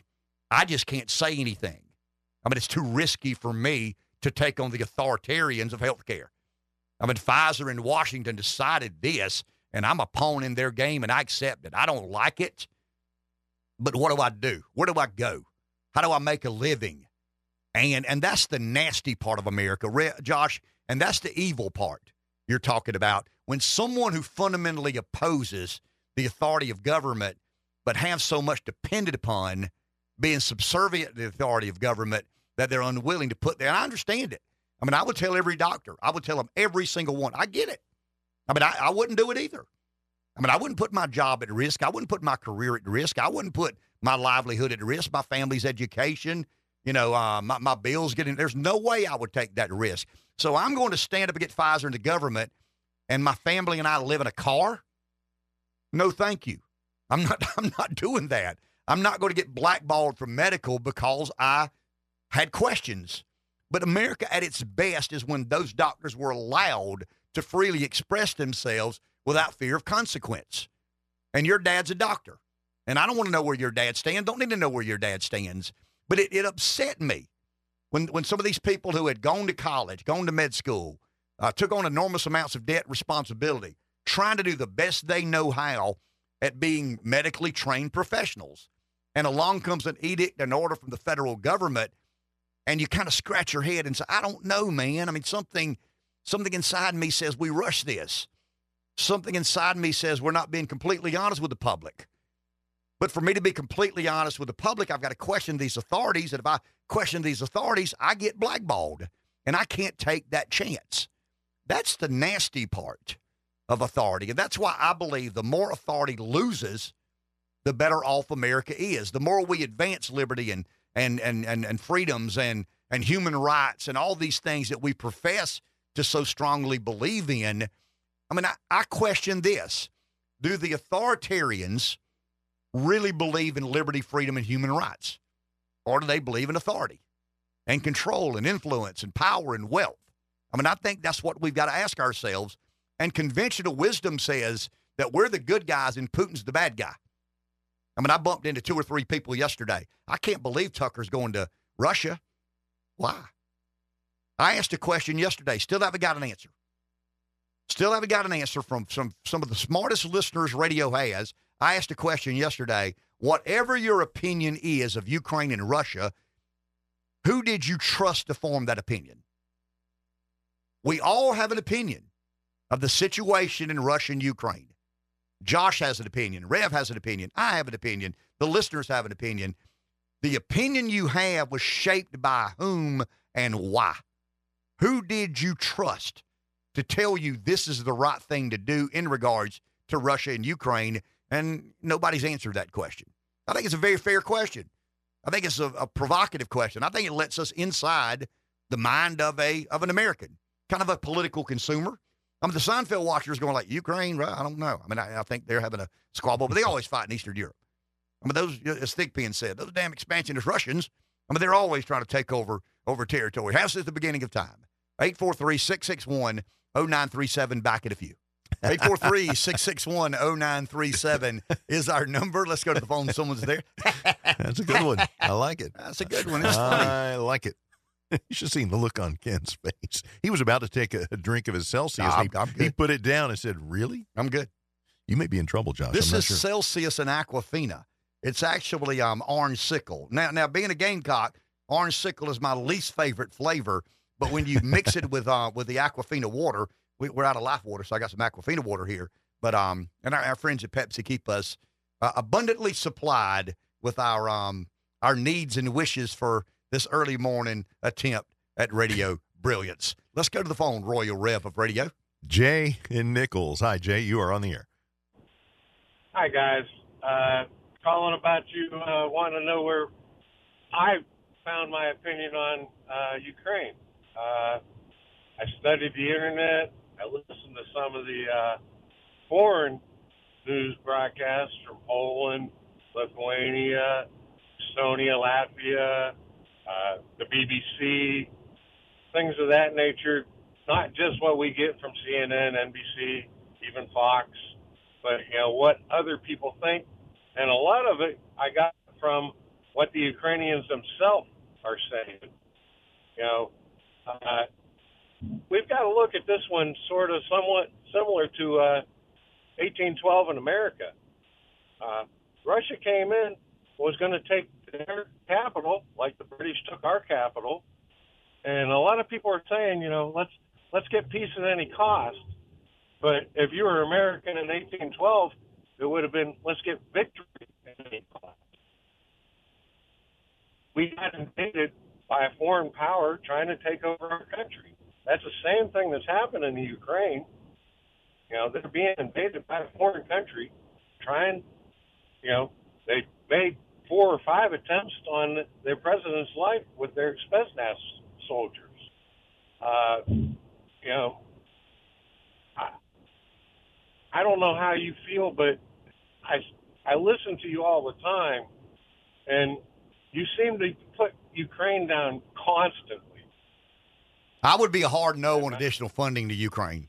I would be an absolute no. No more money for Ukraine. There's no accounting. I mean, they're, we we don't know what they're doing with the money, and taxpayers deserve to know. So I would be an absolute hard no. I believe that Ukraine deserves to be free. I believe that Putin is a dictator, but I don't believe American taxpayer dollars, not a single other dollar, should be sent to Ukraine. I don't believe that money should be sent to Ukraine for their uh, costs and stuff like that. But I don't see the problem with sending them weapons. Those are easy to account for. You know, there's a serial number on each and every one of Joe, them. Joe, you can hang on. We got to take a hard break top of the hour, but I'll be welcome to let you continue on the other side. Back in a few. You know, one of the interesting political exercises that you and I will probably live long enough to see, Rev. Hmm? I mean, Josh is highly educated. He's a bit cosmopolitan. I doubt he spends, I mean, he'll have a cup of coffee in South Carolina. He'll probably end up in Manhattan or Boston or one of these, um, one of these liberal metropolitan havens. But you and I are stuck. I mean, we're stuck in the in the good old South. Yeah. And and I believe, and I and I mean this sincerely, if we had a visionary governor, and I'm not saying Henry's not, but Henry's a bit older. If we had a younger Republican nominee, and I'm saying this because I know he's on the line, if we had a younger, visionary Republican nominee that, as part of his platform or her platform for that matter, talked about a South Carolina with 8 million people, energy grids, abolish state income tax rates, investments in infrastructure, beach rener, whatever. I mean, there, there's a multitude of, you know, kind of aspects of that. But we were stuck on about three and a quarter million people for a long time. And in a nanosecond, we went to five and a half million. And I'm looking at some of the macro trends. We're going to end up probably with seven, eight million people in South Carolina, not overnight, but you got to begin building. And the General Assembly has to consider, you know, what does the what are the electrical needs, the infrastructure needs. Um, I mean, I just think a governor, a visionary governor, could sell that message differently than historically governors have run for office in South Carolina. South Carolina GOP Chairman Drew McKissick is with us. Drew, good morning. How are you? Man, I'm doing well this morning. You buy you buying any of that or not, or is that just radio show fodder? well, no, I mean it's definitely true. We got a lot of people moving to South Carolina, especially away from blue states. Uh, that's evident, especially along the coast, but even in the upstate. Uh, you know, I get uh, new voter registration reports which break down people who've moved from other states based on their partisanship. I get that about every three months, and I can tell graphically, visually, county by county. You know, we have net Republicans or Democrats moving into this county or the other. Uh, but on a total population base, I mean, electricity certainly is going to be an issue. Uh, and actually, we had a state party legislative reception last night, and that was one of the things that the Speaker of the House mentioned to some of the folks that were there uh, that they want to focus on. Uh, you know, look, I mean, it, whether it's uh, you know fossil fuels or you know uh, uh, unicorns, rainbows, and uh, whatever you, you name it. I mean, all the above. We need more energy, and that's the power of the economy, and that's to be able to take care of the people that are here. You know, we don't need to be like these states that have the the rolling blackouts or brownouts and so forth. So. Uh, we got time to do it, but but you're right. That's the kind of thing that we do need to focus on here in the future. Drew, when you look at the people moving in, from your perspective, it looks to me like we're getting redder and redder. It's not as I mean, I said on a podcast or Newsmax. Newsmax called and asked us to to do a little bit about South Carolina primary. It's not as Jesus-y as it once was, but it looks to be as conservative as ever. Is that fair? Not quite as evangelical. Well, I, well, it depends on what states you're coming from, because different states have different, you know, traditions certainly, uh, and different areas of the state seem to be a, a magnet for some of those different types of folks. You know, I had someone from the governor's office a couple of years ago tell me you could take a, a map of South Carolina and sort of draw a line about, say, 30, 40 miles above Charleston. And Everything above that line to North Carolina with blue collar retirees, and below that line with white collar retirees. You know, maybe that's anecdotal, I'm sure, but probably a good bit of truth to that. Uh, and in terms of the partisanship, though, um, it's true that red states are getting redder, blue states are getting bluer in the sense of people with money and means that you know are just they're just bailing out. I mean, you know, California, a lot of those folks moving to Nevada, Arizona, Texas, uh, and so forth, uh, Wyoming, uh, Utah, Idaho, places like that. Uh, you know, on our coast, you got a lot of folks, you know, who are coming from, you know, Ohio, uh, New Jersey, New York, uh, Pennsylvania, and so forth, moving here, uh, Florida, et cetera. Uh, that's real. That's happening. Uh, and it's, picked up the pace, especially since COVID, uh, in, in a big way. Let's put our partisan hat down for a second. It's harder for you than it is for me. And but but you're you're in the business of being a partisan, and I'm in the business to some degree of being a partisan, and I accept that. But but the the, the issue that I have, and the concern that I and I know enough about it to be dangerous. The concern I have, I presided over the Senate, and I started looking at some of the same numbers you're talking about, and it dawned on me that because of the Sims case and one man, one vote, we don't have one county, one senator any longer. And it looks like, Drew, sooner than later, you're going to have about five counties with 60% of the Senate representation and that imbalance of government. In other words, a senator from Horry County, yeah. I mean, he cares about Pamplico and Florence, but it's not, he's not voted back in office by those, those people. And I'm, I'm concerned that we're going to have Lexington, York, Greenville, Charleston, and Horry dominating the Senate in a way that is politically unhealthy? I'm not going to disagree with you on that. Just philosophically, I mean, uh, uh, first off, going back to the decision you're talking about, that Supreme Court case back in the 60s, I think it was, uh, which uh, famously, I think someone said citizens vote, not trees, or some quote to that effect. That would have been the Chief Justice of the Supreme case. Court. There you go.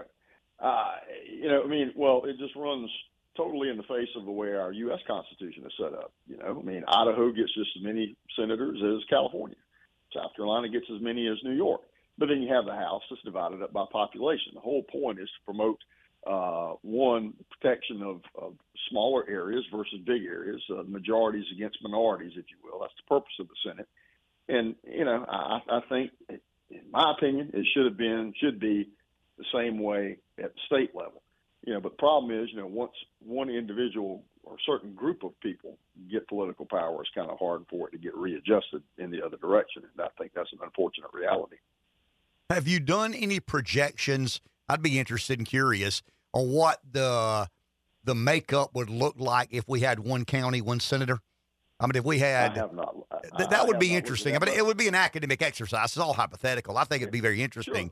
Sure. Um, and well, that, I, well, I, I could say this, uh, you know, in terms of where just thinking about partisanship for a minute. You know, certainly we wouldn't be at a 30 to uh, uh, 16 Republican and Democrats in the state Senate, but uh, you can make a real good case that we would be in a majority right now. I think because it, it'd be fairly recent, but still. Look again. we've talked about this before. The huge changes we've seen in the last eight years in rural areas around the state with folks who are conservative Democrats and independents coming out and voting Republican in many cases straight ticket. Uh, I mean, places like you know you watch this places like Arlington County, uh, places like uh, we've carried you know Chesterfield County, you know for a Republican for president. Um, you know Dillon County, other places like that where we've seen a lot of growth. Uh, you know, so I, again, it's an academic exercise as you say, but uh, it, it would definitely not be a uh, dire situation for Republicans, in my opinion. Uh, you, you'll do a good job of deflecting this, but I'm ask anyway. Um, I said yesterday, I said yesterday that something tells me, and I've never been the analytics guy. I mean, I, I know analytics, I understand data, math is math. The person with the most votes, I get all that. I understand that. I don't discount dispute polling. I think some are more accurate than others. The Morning Consult had a poll out: Trump at 68, Nikki at 31. Washington Post 58 32, Emerson 54 25. Something internally, Drew tells me it's going to be closer.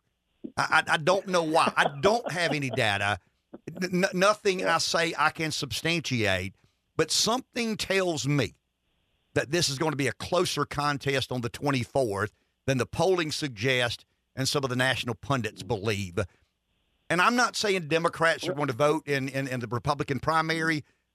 My hunch is South Carolinians are not going to let a former South Carolina get embarrassed, but so bad. You say what? Well, I say this. I say so far in this nomination contest, we've seen the polls be very accurate. Uh, you know, Iowa is a caucus. The caucuses are notoriously hard to poll. And the polls in Iowa got it right within a point to point and a half, I believe. Uh, the polls in New Hampshire for the results up there were within the margin of error. Uh, and, uh, you know, I, I think I haven't seen anything yet that would make me believe that that's not the case here in South Carolina. What I've seen uh, on the ground, what I've heard anecdotally, uh, the things that I know that's going on, the things that I know that's not going on. Um, yeah, but again, it's it's not over till it's over. I mean, people can say what they want to to a pollster, but they do have to still get up off the couch and go vote.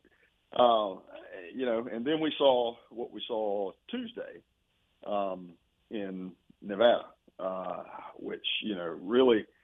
I, personally, I think that needs to promote some soul searching in a campaign. Uh, when you have a situation like that, I think you know, it's very embarrassing.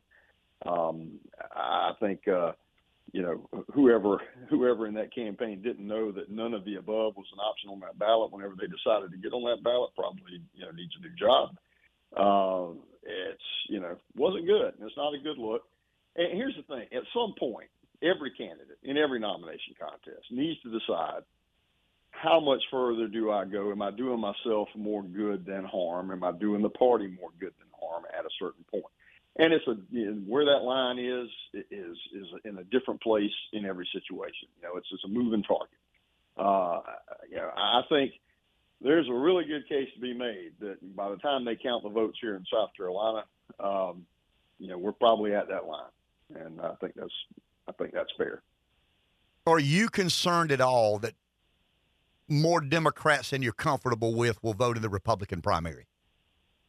Personally, I'm not. I mean, you know, because of what we've seen in the past. Uh, and I am of the opinion, could be wrong, you know, but when you do, uh, you know, you've seen networks will do exit polls. You know, we've seen them so far. They'll break people down by identified or self-identified Democrats, Independents, Republicans, et cetera, and how they voted.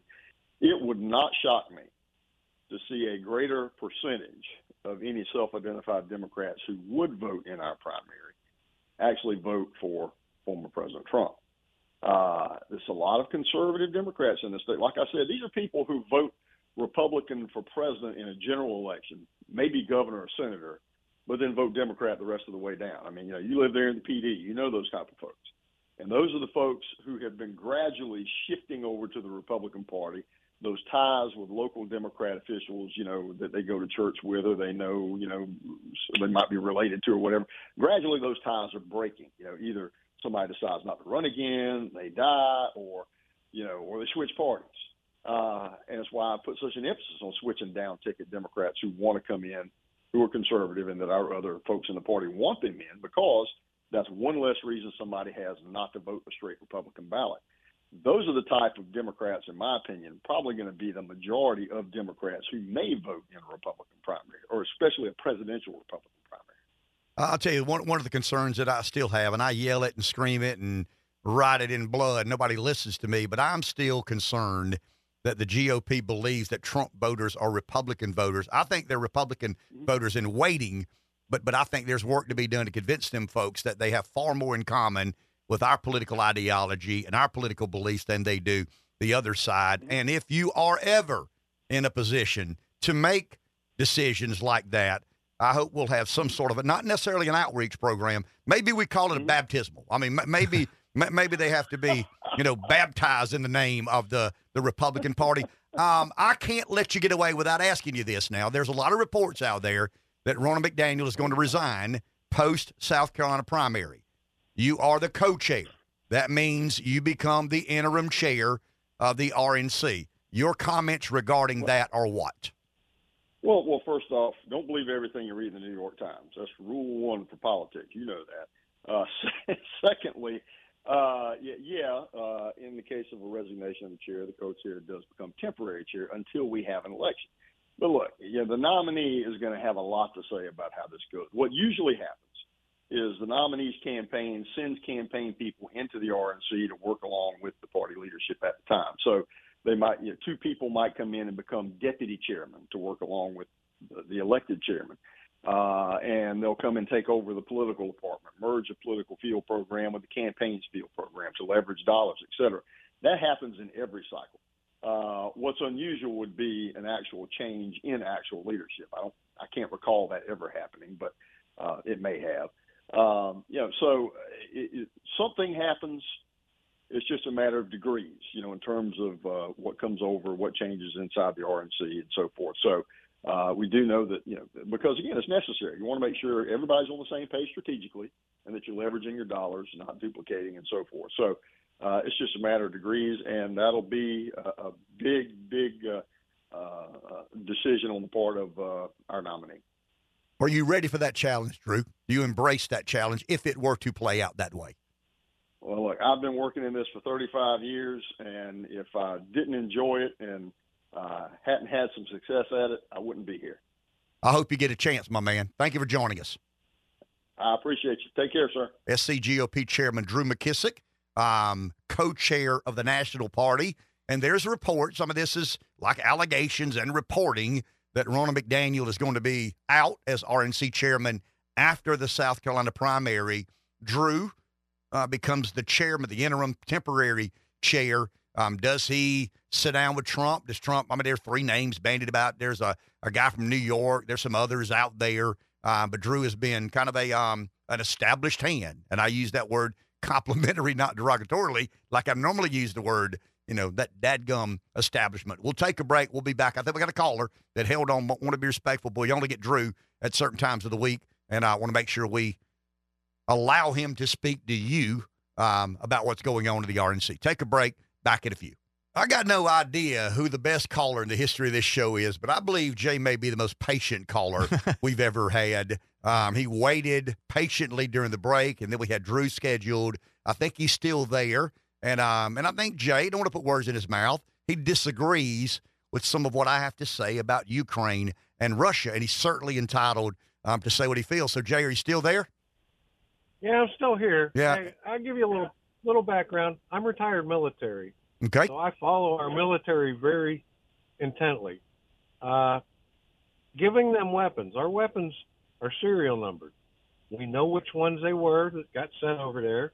We know which ones they've got. You know, it's easy to track. That's a simple thing. The other one is we're giving them old weapons. I mean, we haven't made a Stinger missile since 2004, 2005, somewhere around in there. Uh, you know, think about what upgrades we could do to our Stinger missiles. You know, what was your cell phone like in 2004 and 2005? You know, Jay, so is the objective can... from your perspective? Is the objective to defeat Vladimir Putin? Definitely. The objective is for those people to be free to choose what they want. And you feel we're so, obligated to that? Yes, I do. See, we I just I fundamentally disagree with we, you. I mean, and I and I respect your opinion, and I think I, have shown we, that I respect your opinion. But I just don't think we have the capacity to allow people to be free where they aren't at, on, on our taxpayer dollars. I'm sorry. I mean, I, I know that's kind of an inhumane thing to say. I enjoy the rights and freedoms that very few people around the world have ever enjoyed. But I don't think I'm obligated to fund people living exactly the same way I do. I, I don't either. But we signed an accord with them. We said we would guarantee them their freedom and their independence if they gave up their nuclear weapons and gave them to Russia. We promised them that. The British also did. And the British have stepped up. They started the uh, main battle tanks going over. They started the long range weapons going over. They sent them uh, the storm shadows. And we have to step up too because we promised those people. Would you do what business with a company that promised you something and then reneged on it? No, but but I, I think but I, I think but here's here's where I disagree. I think business is building truck beds, selling radio ads. War people die. What are they dying for? I'm, I'm reading. You're talking about where you're reading. I'm reading a lot of reports all over the world where Ukrainian, the Ukrainian army is going to run out of young people. When they run out of young people, who fights that battle? The American soldier? when they run out of young people, their older people are going to fight. Those people have said that they will no longer ever go back under the Russian tyranny that they were under for decades. But I mean, I said I wouldn't resign as lieutenant governor of South Carolina. I mean, Well, we we, we all know- say things that we end up doing something other than. I mean, you've done it, I've done it. Everybody does it. Everybody says, "I'll never do this. I'll always do this," and, and we don't. I mean, that history's full of that. I'm just asking a question. The majority of my information that I trust and read, and I'm not talking about People Magazine, and I'm not talking about CNN. They they have convinced me that the average Ukrainian fighter is getting older and older and older, and the reason they're getting older is there are no young people left. If all the young Um, people get killed in Ukraine, are you willing to send American forces there? That would be a really tough answer. Uh, it would be a really tough answer. Is it a fair I can't question? It is a fair question. Okay. I never, you know, mine is one. The Ukrainians are attriting the Russian military at an ungodly rate. Uh, they've lost over 50% of their armor that they had in storage. They've lost over 50% of their artillery that they've had in storage.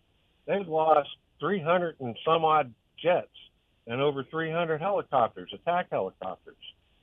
They've lost 30% of their naval forces in the Black Sea to a country that doesn't have a navy.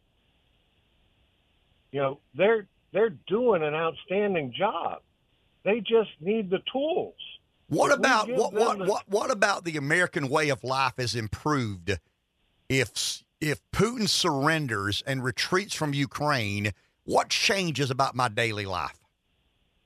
I, I don't know what changes about your daily life, but what changes about our security is his military is going to take 10 to 15, 20 years to rebuild. I don't think we have to worry about him invading a NATO country now. I don't think he's ever invaded a NATO country, has he? He's they're the next on the list. But I mean, but, but I mean, as as we speak today, has Vladimir Putin ever invaded a NATO member? no, he hasn't, And- and I hope he never does. But if he does, we're going to have to put boots on the ground. Mm, we, uh, you, you that's a that's a politician right there. You let you let yourself say something, but you won't stand up and defend what your country has said. no, I'm I'm emphatic. I would never. I mean, I can't speak for the government leaders. I'm not a government leader. There is no way I would have entered into that deal with NATO. That there is no way that I would have ever signed up to put American soldiers at risk because Vladimir Putin invades Poland. And and I think any American's got to ask them, are you willing to send your kid to die on the Polish Russian border? I'm not. Yeah. Yes, I am. Okay. Well, I mean, we just have a genuine gentleman's disagreement. I think, thank you, Joe. I'm- Appreciate it. And, and and, and, and I mean, he expressed himself very well. We just have a fundamental disagreement on the role of America on the national stage and the global stage, for that matter. Joe said that he's willing for his kid to die on the Polish Russian border. I am not. And there's no way that as a governmental leader, I would ever sign any sort of doctrine that, that would allow an American soldier. And I'm not talking about when America's not attacked. I'm talking about when a NATO nation is attacked. We're going to send American men and women to a land far, far away that may or may not have our security interests at heart. But the one fact remains Vladimir Putin has never invaded a NATO nation. That is a fact. I mean, there are a lot of hypotheticals of what he could do and what he would do, and he, maybe the next Vladimir Putin, excuse me, the, the Adolf Hitler. I mean, you've heard these Hitler. He'll march across Europe. As we speak today, Vladimir Putin, it is a fact that he's never invaded a NATO nation. Take a break. Back in a few. I'm not trying to insult anybody, but I do think Joe and my conversation was a reflection on some of what we talked about this morning the conventional wisdom of the establishment and the unique disruption that I think is required to, to get us back on a chart or course that makes sense. And the reason I say that, Josh, I mean, let's go to the the border security bill. I mean, the border security bill has 20 billion of the 118 billion spent on border security. The other 60 billion Ukraine, uh, 20 billion, excuse me, uh, I had it written down here, 20 billion for Israel, um, about 10 billion in humanitarian relief to um, Gaza, West Bank, uh, Ukraine, uh, 2 billion conflict in the Red Sea. Well, there is no conflict in the there's always conflict in the Red Sea. Um, and then 5 billion Indo-Pacific China. Uh, uh, they didn't say China. I did. Indo-Pacific is code word for or dog whistle for for China. But conventional wisdom says that America must do more than its part in policing the world. The unique disruptor says we've done enough of that. We've really done enough of that. Is the world a safer place because America spends nearly a trillion dollars a year on its military industrial complex? I've been asked that question. I mean, if the trillion dollars was well spent and we're getting banged for our buck, China's not a threat. Russia's not a threat. There's always a giant to fight. There's always a boogeyman out there somewhere to be afraid of. There's always a warrior hero to support. Do you really believe in Zelensky? I mean, I'll go on the record. I think he's a con man. I don't think Ukraine is a is a democracy. I mean, some of the posts I see on Twitter, you know, uh, I think Tucker said they have presented Zelensky to America as a consumer brand, and you need to buy into this guy. Go check out the history of Ukraine. I mean, do you really believe that Ukraine represents a democracy and it's all about human rights? I'm not saying Putin had a right to invade a sovereign nation. I'm never I mean, because you take a kind of a, a contrary perspective to the establishment narrative, you're perceived as a Putin sympathizer or anti patriotic, or you don't support the armed forces. You know how I know I support the armed forces? Because I would never let one die on the Polish Russian border. I got your back. There, there's no way that an American soldier will ever die on the Polish Russian border. That's how much I care about the armed forces. Let's go to the phone. Mark in Branchville, listening to WTQS. Hello, Mark. Ken, always a great job. I just um just a little off the mark, but I I like you. I don't know if you ever played it. I think you may have, but um, have you ever listened to the 1965 commentary by Paul Harvey? Um, if I was the devil.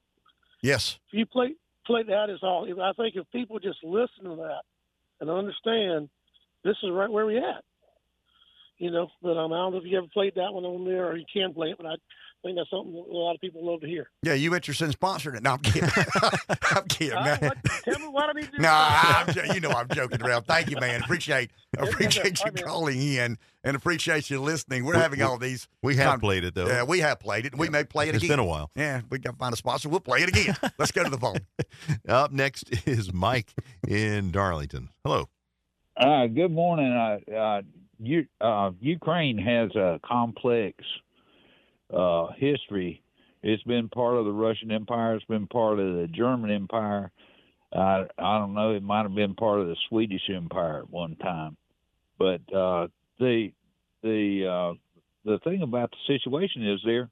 I remember distinctly when we signed that accord. There was a bunch of debate about uh, Ukraine wanted, uh, since they were separate from the Russians, they wanted to keep uh, their nukes, and we didn't want them to keep their nukes, and uh, we um, we we signed an accord, an international accord, saying uh, we'll guarantee your sovereignty if uh, you'll get get these nukes and you'll give give them back to Russia for to be reprocessed and all that.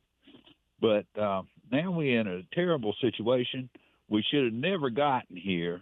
We we I I do not think that that invasion would have ever happened if Trump were at the helm. But we have a zombie as president and a bunch of people that are foolish and do not un, do not understand the danger of dealing with people like Putin. And it's like a junkyard dog. You can't turn your back on them; they'll bite you in the behind, and uh, that that's a fact. But uh, I I agree with Jay that uh, it's not a good choice.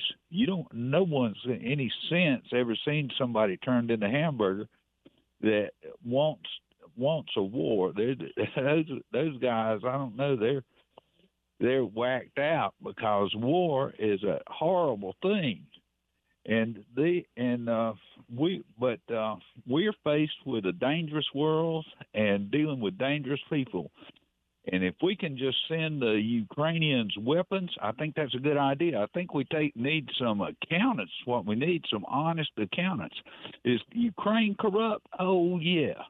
Is Russia corrupt? Oh yeah. Are we corrupt? Yeah.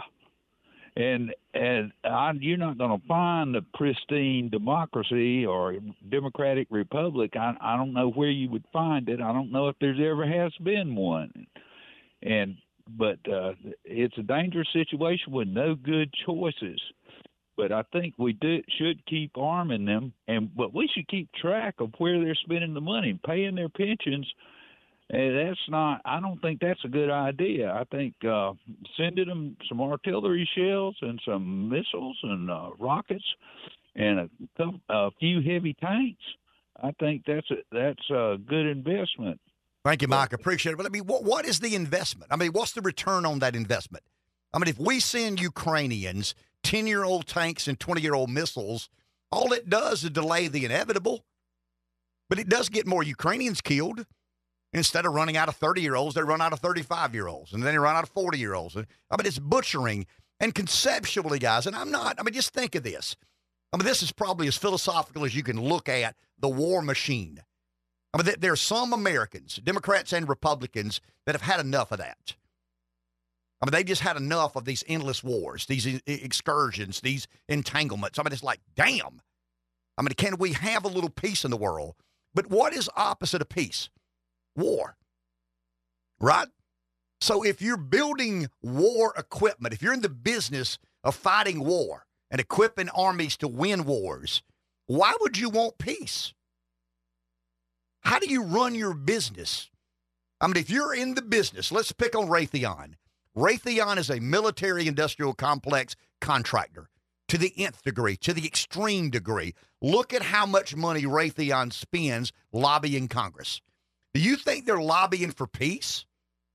I'm not saying people love war. I would never suggest that there are. I mean, there's probably some warm, demented people out there that love war and they get their giggles and kicks off of war. But but you built a livelihood dependent upon not having a lot of peace around the world. I mean, that's the war machine. And we spend a trillion dollars a year promoting peace, or we spend a trillion dollars a year equipping an army to win wars. I mean, that, that's the concept. So, conceptually and philosophically, peace is not good for that business. People getting along, is not good for that business. People sitting down and agreeing to disagree and having debate in Ukraine and Russia is not good for that business. And I think you've got to be unbelievably naive to think that some of that doesn't exist. A war machine can't sustain itself if we have global peace and harmony and everybody gets along and when countries invade other countries you know, they, they, they sit down and try to negotiate some the history of Ukraine, the history. I mean, Mike was talking about the history, and I'm not a Putin sympathizer. I, am not a Xi Jinping sympathizer. I mean, that's what the media says when you question whether or not to fund the military industrial complex of the American empire to the degree that really goes back to conventional wisdom. I mean, so many of you are too lazy. I'm sorry. So many of you are too lazy to think outside of conventional wisdom. Conventional wisdom is Putin and Xi are bad and America's good. Really? Well, let's debate that. And I go back to the opinion I have about Ukraine and Russia. If you've got an opinion, was it based on? Joe had a very researched opinion. I respect Joe's opinion. I disagree with it, but I have respect for someone who served in the Army or served in some branch of the military and has read and studied and tried to learn and understand and believes this is in America's best interest. I don't agree with him, but but I certainly respect the fact that he's done the work to formulate an opinion that is credible and you can support it in some sort of of debate fashion. But but conceptually and philosophically, what is bad for the military industrial complex? Peace. Take a break. Back in a few. 843 661 0937. Josh, jump in here for a second. I guess what I'm arguing is, and I don't dis- d- dismiss it. I mean, I'm not as, as as keen on this as some of the hawks are, the Lindsey Grahams of the world, the John McCain's of the world, the Ronald Reagans of the world. I mean, I respect those people that have fundamental disagreements. Global security is not a big priority of mine. National security is what I'm most interested in. And if I were in charge of making those decisions, I mean, I, I just think you can always find another place to go. You can always find another bomb to drop. I mean, there's always a dot to connect to another dot to connect to another dot to connect to another dot. Um, I mean, a bit of me, the cynic in me says, did somebody from the military industrial complex reach out to the Biden administration and relax those sanctions so Iran would become empowered? And people would go, yeah, I mean, you got to watch Iran. I guess we do need to spend another $880 billion on the military industrial complex. Let's go to the phone. Someone's there. MFR in the PD. Good morning. Good morning. Um, I used to say history started when people were born. I'm starting to change that to when the news cycle changes. You asked a question earlier and yesterday. Uh, what formulates people's opinions about the uh, Ukraine Russia war, whatever?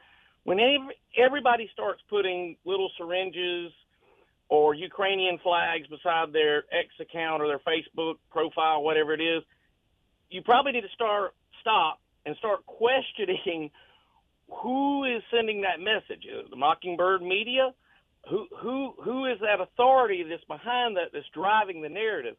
And if you recall, when you had Janusz on the show back during the summer, I believe I was taking the approach that I didn't think it was a good idea then. And back then, that wasn't a favorable position to be in. Um, I was kind of on the, the, the, the stand over there in the corner side, but more people have come across and said, why are we spending all this money? And to Joe's point, um, there are serial numbers on that stuff. But we're not just sending stingers. We've been sending javelins, NLAWs from Britain, and those javelins have showed up at the border at Texas. We have pictures of it. When the France riots broke out, I've got a picture on my phone. There's a gentleman, well, a whatever you want to call him, a, a, a immigrant walking around with two 240s in the plastic, and you can see the serial number with the barcode from Columbia, South Carolina. That meant that came from Ukraine. We've got weapons coming out left and right. Yeah, they got serial numbers on them, but they're not staying in Ukraine. Hey, MFR, we, we got a hard break. MFR, we, got, we got a hard break top of the hour. If you want to hold, the floor is yours on the other side. Back in a few. 843-661-0937, last hour of this Thursday morning. Is the caller still there? Uh, I think he is. He's Okay, still there. Let's go there. Yes, I am. Uh, So, the- the- keep uh, spreading there's those conspiracy theories, MFR. Have at it. so it, it, I don't know if it's a conspiracy theory or not, but um, I think you've probably got a whole lot of different forces looking at this from different directions. If you go back to the early '90s when the Soviet Union fell, um, you, you and I grew up about, basically about the same time, and I and I politely commented. You said communist. Russia was communist yesterday. They're not communist anymore. They're probably closer to we were in the '80s than we are now.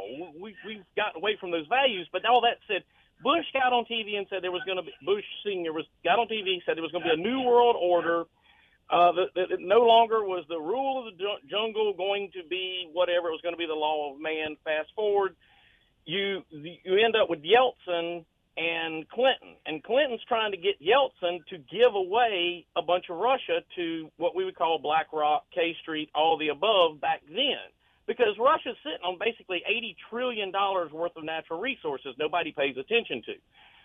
Then we go further in, Putin takes over. The Russian people are a proud people. They they they're they're a great nation. We we shouldn't take them as fools or, or crazy people or what have you. Putin took back over after Yeltsin and built it back up, and he has done so. You get into 2014 and you have something called the Maidan Revolution, color revolution, and there's pretty good evidence that we were behind it. At least the CIA was. At least some aspects of that that happened. Victoria Nuland was the architect of that. She is now back behind the scenes driving this policy now. If you look into her, and this is what I mentioned yesterday in that text, she is directly related to Leon Trotsky, who was a true Marxist. He was Lenin's left hand man. Stalin was the right hand man.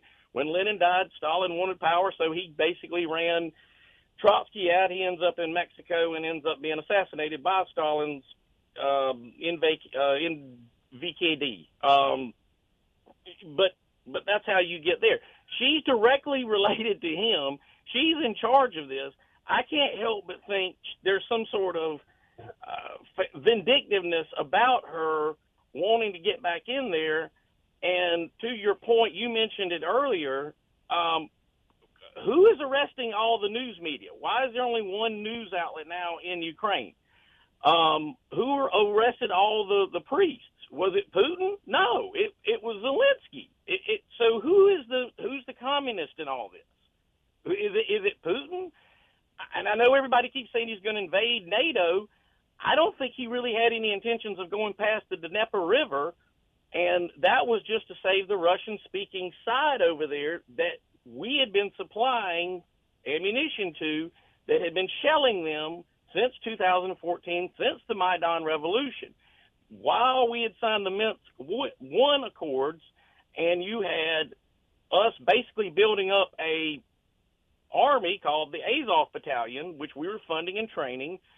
We had forward guys that were on the on the field training them, and they basically have been wiped out by the the Russian army. And Putin wasn't lying when he said he was fighting Nazis. I mean, if you look at their garb, if you look at their tattoos, they're all black suns, swastikas. They're running around, you know, Heil Hitler doing blood soil rituals. You can't make it up. All you got to do is look. Joe said he did his research. Go look that up then. I mean, you can find it. It's all over the place if you want to find it. But if you don't want to find it, you're going to see what he said that the Russians are losing. If anything, we modernized their army. He's right. We transformed them all right. They're probably one of the most premier fighting forces on the face of the earth right now because we did it. They artillery's king of the battlefield, and they can turn out stuff. We we're great as aero naval power, but we don't really fight ground wars. They're slinging 70,000 155 millimeter shells a day. We can't even make 35,000 a day to give to anybody, much less keep for ourselves. So anyway, I, I don't know where he's getting his info that, that somehow or another the Russians are dying. I mean, we heard that from the get go with the ghost of Kiev flying around killing everybody. And it turns out that, as you noted, they're now drafting old people and kidnapping the young people who were trying to dodge the draft so they didn't get killed in that meat grinder that's going on over there. And war is horrible. I don't know who would want that. I mean, for anybody.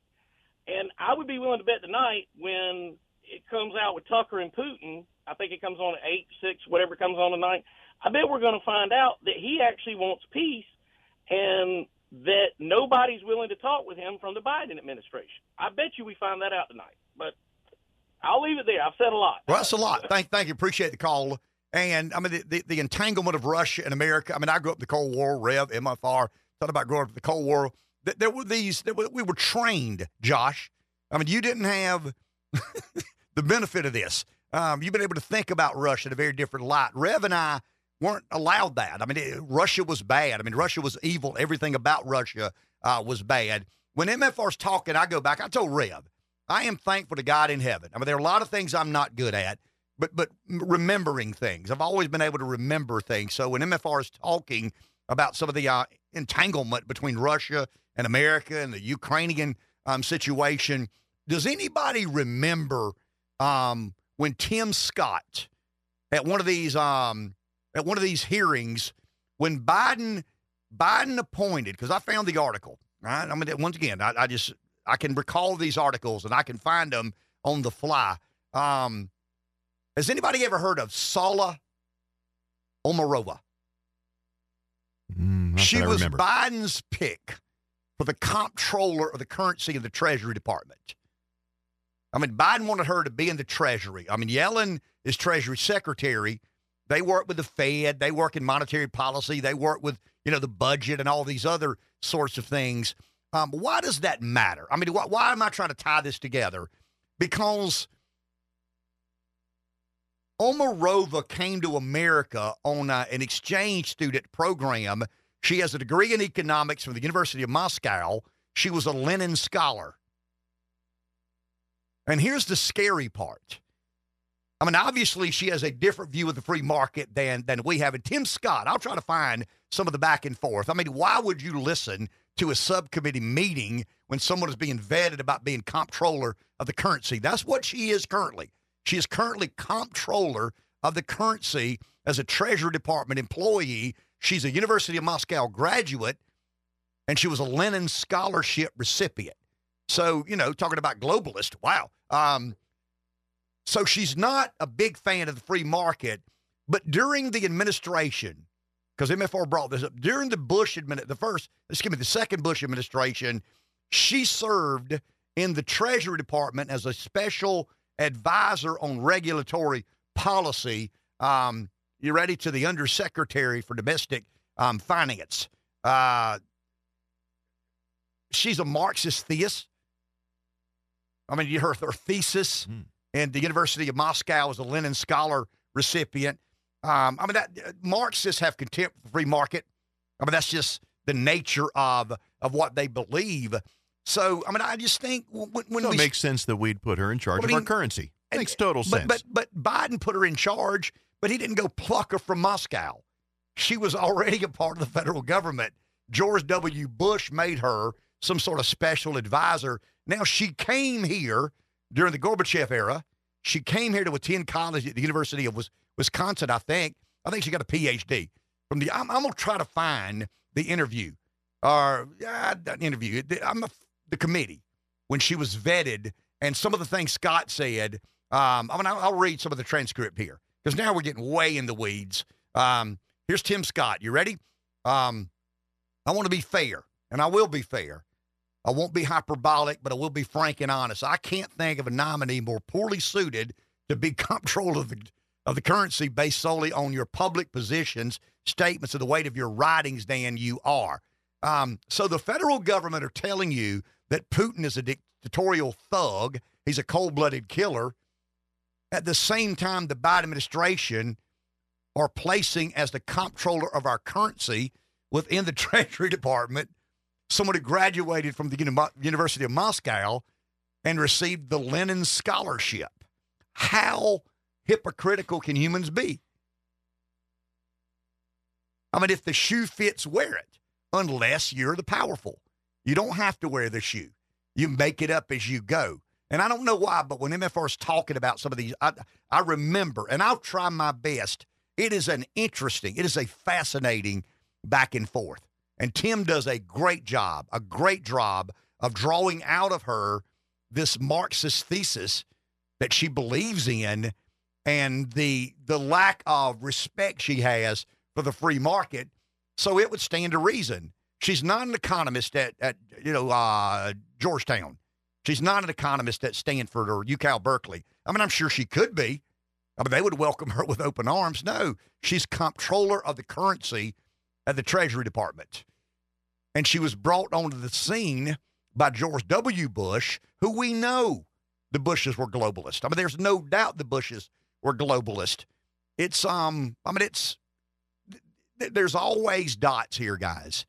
I mean, they, these folks are playing chess every day they wake up. I mean, every single day they wake up. Um, she has great disdain for the. I mean, I'll try to find the back and forth. It'll probably be hard, but um, but Tim took her to task and said, "You are the least qualified candidate for any position that I've ever sat on a committee and tried to vet and understand." Um, I mean, she's going to work at the Treasury and she hates the free market. she's going to be comptroller of the currency and she hates capitalism. Makes perfect sense. You can't make this stuff up. But Putin is an evil dictator, Rev. Putin is an evil dictator. This lady who graduated the University of Moscow wrote her thesis on Marxism, contrary to the free markets. She's a Lenin Scholarship recipient. Now, she did get her PhD from Wisconsin, so I guess that baptizes her in the um, in the significance of the American dream. Let's go to the phone. Jim in Florence. Good morning, Jim. You're on the air. Hey, good morning, Can we keep a theme of how unserious our government is? Um, when I think about um, this idea of us sending our boys over to Ukraine or sending our money to Ukraine or, or what have you, I I think about the the Hawaii Supreme Court ruling that just came down uh, about um, them basically not agree, agreeing with Bruen and that uh, individuals don't have the right to keep and bear arms in Hawaii. And they said the thing about the old days, they the old days, they quoted a line from a TV show, The Wire, that aired on HBO as their justification for stripping a man of his individual rights to keep and bear arms in Hawaii. Can not to be hyperbolic, but I'll be hyperbolic. I will shed every ounce of blood I have to ensure that my sons don't shed a drop of blood for this military industrial complex so that people can buy $2.4 million houses on Kiawah Island. It's us first, not them first. Thank you, Ken. Thank you, Jim. Appreciate it. Well, that really goes back to, and well said, unique disruptor, establishment normalcy. And, and the conventional wisdom part of establishment normalcy, and I'm getting, I mean, I, I mean, I, I start confusing myself when I go down. I mean, I know it's in my head, and this busy head syndrome takes over, and it's hard to say everything that I've got jumbled up in this feeble brain of mine. But, but I think that's a fair way to argue the point. There are Americans who know that something's not right, but they're so conditioned to believe conventional wisdom. And conventional wisdom tells them that the establishment normalcy is the path forward. And when you ask a question, and I did this in uh, in the article I wrote for Facebook, and FITSNews picked it up. What is normal? I mean, if, if, if, if, the, if the great debate of the Republican Party today, and it is, you've got Nikki Haley, who embodies and is a manifestation of establishment normalcy, and you've got Donald Trump, who is, without doubt, a political disruptor, a unique political disruptor. What is more American to do? I mean, think about your patriotic duty. I mean, think about Lexington and Bunker Hill and some of the other I mean, what, what if establishment normalcy had won and we didn't have political disruption? We'd all probably still be bowing to a king and speaking a little less Southern um, English. And and I'm not trying to be nostalgic, trying not, not trying not to be romantic. I'm not trying to be anything. I'm, I'm, I'm certainly not a history teacher. I'm not running for office. I mean, if I were, that would be part of my spiel. That'd be part of my part of my speech. But but it's so unpatriotic to vote for the establishment normal candidate when there's nothing normal about the establishment. And the reason that so many of you have bought into establishment normalcy is conventional wisdom doesn't require work. I mean, I hate to say this because I'm insulting my listeners. I don't believe I'm insulting the majority of you, but I am insulting a lot of Americans. It's it's easy to be a conformist. It's easy to accept conventional wisdom. It's easy to believe the bumper sticker that Vladimir Putin's bad. If Putin's that bad, then why is the comptroller of the currency a graduate of the University of Moscow and a Lenin Scholarship recipient? I mean, can you have it both ways?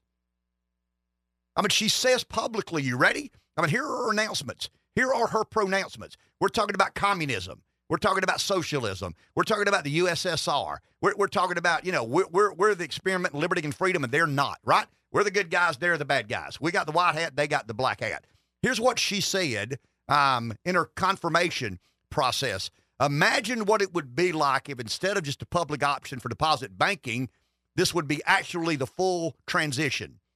In other words, there would be no more private bank deposit accounts, and all the deposit accounts would be held directly by the Fed. Whoa. I mean, that's her, that's verbatim. That's what this lady said that the Biden administration nominated as comptroller of the currency. Um, I mean, wow. But Lenin, I mean, Putin's bad, and he may be. I mean, he may be the most evil man in the history of the world. He may not be. But if you believe he's the most evil man in the history of the world, why do you believe that? And that's all I'm asking. We were talking earlier about the draft and and should we re-implement the draft? Um, a, a bit of me says Yes, because I think it reinvigorates civic pride and community service and patriotism and an awareness we have about the country we're allowed uh, to be a part of. That's easier for me to say now because both my kids are past the draft age. Um, and I'm not saying I'm for fight. I'm being a bit hip. I, want. I don't want to fight wars, but I want to have a draft. No, I want people to be more aware of how misled they've been by our government. And I think if you're forced to make a commitment to consider what the government is or is not, we're a better nation. And we'd have less men walking poodles wearing skinny jeans, went drinking uh, wine coolers. That's always a good thing, right? Yeah. I mean, who can deny that? Less men wearing skinny jeans, walking poodles, drinking wine mixers. I mean, that that's or wine coolers. I'm sorry. That that's a that's a good day in America. Take a break. we'll be back in just a few moments. 843-661-0937. Our number. Someone's on the phone. Let's go there. Daphne in Dillon. Hi, Daphne. You're on. Good morning, guys. Uh, been listening to all this, and you know, Ukraine is a giant money laundering piggy bank because if every Democrat is for it, you know, and half the Republicans are for it, it's a giant money laundering piggy bank. Also, they were on. You think about this: the Democrats were all in with Russia and loved them until they decided that Ukraine could be their piggy bank, and then they turned against Russia. Think about the North Stream two oil line. You know, Trump closed that.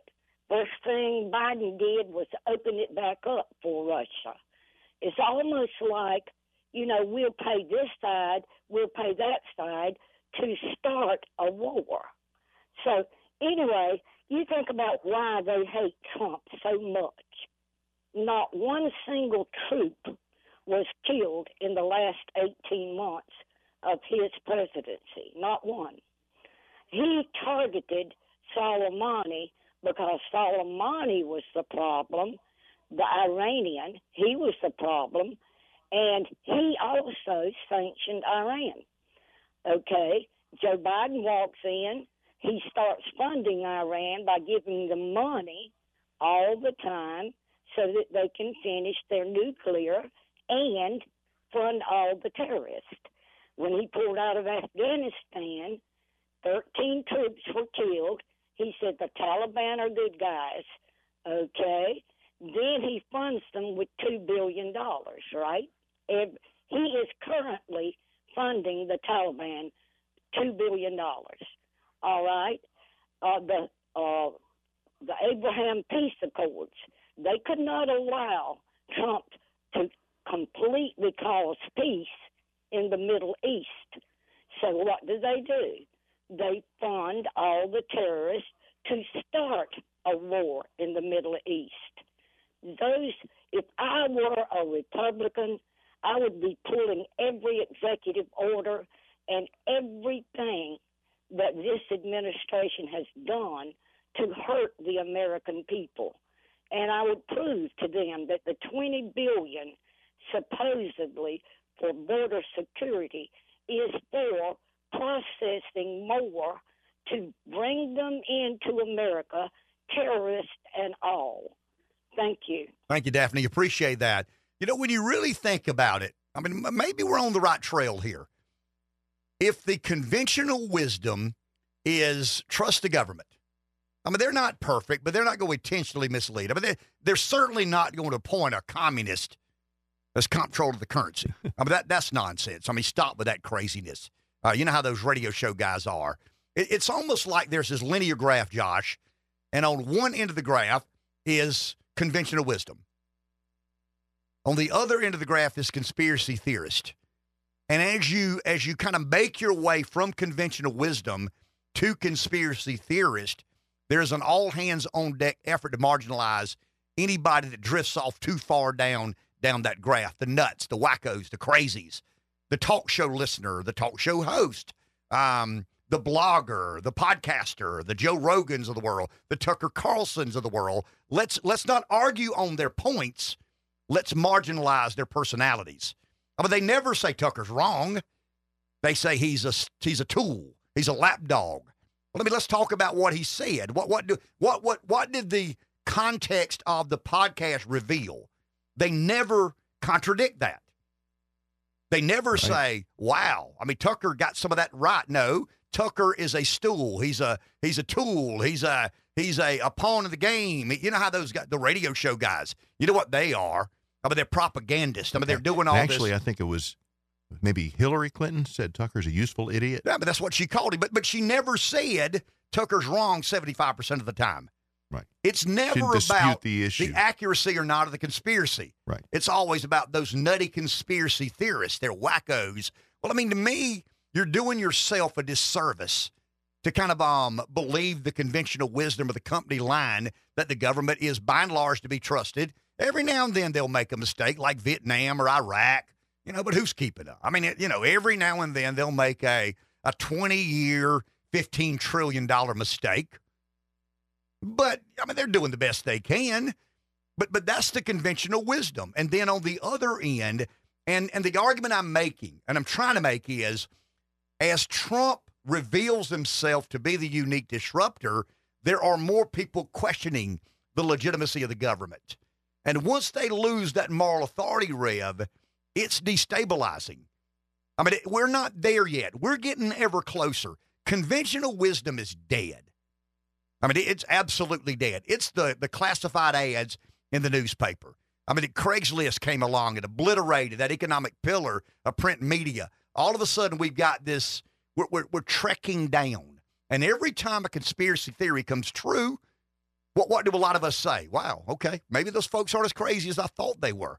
Maybe the Rand Pauls of the world. Remember when Rand Paul said, you know, you're you're you're you're spying on us. You're reading our emails. You're reading some of our personal correspondences.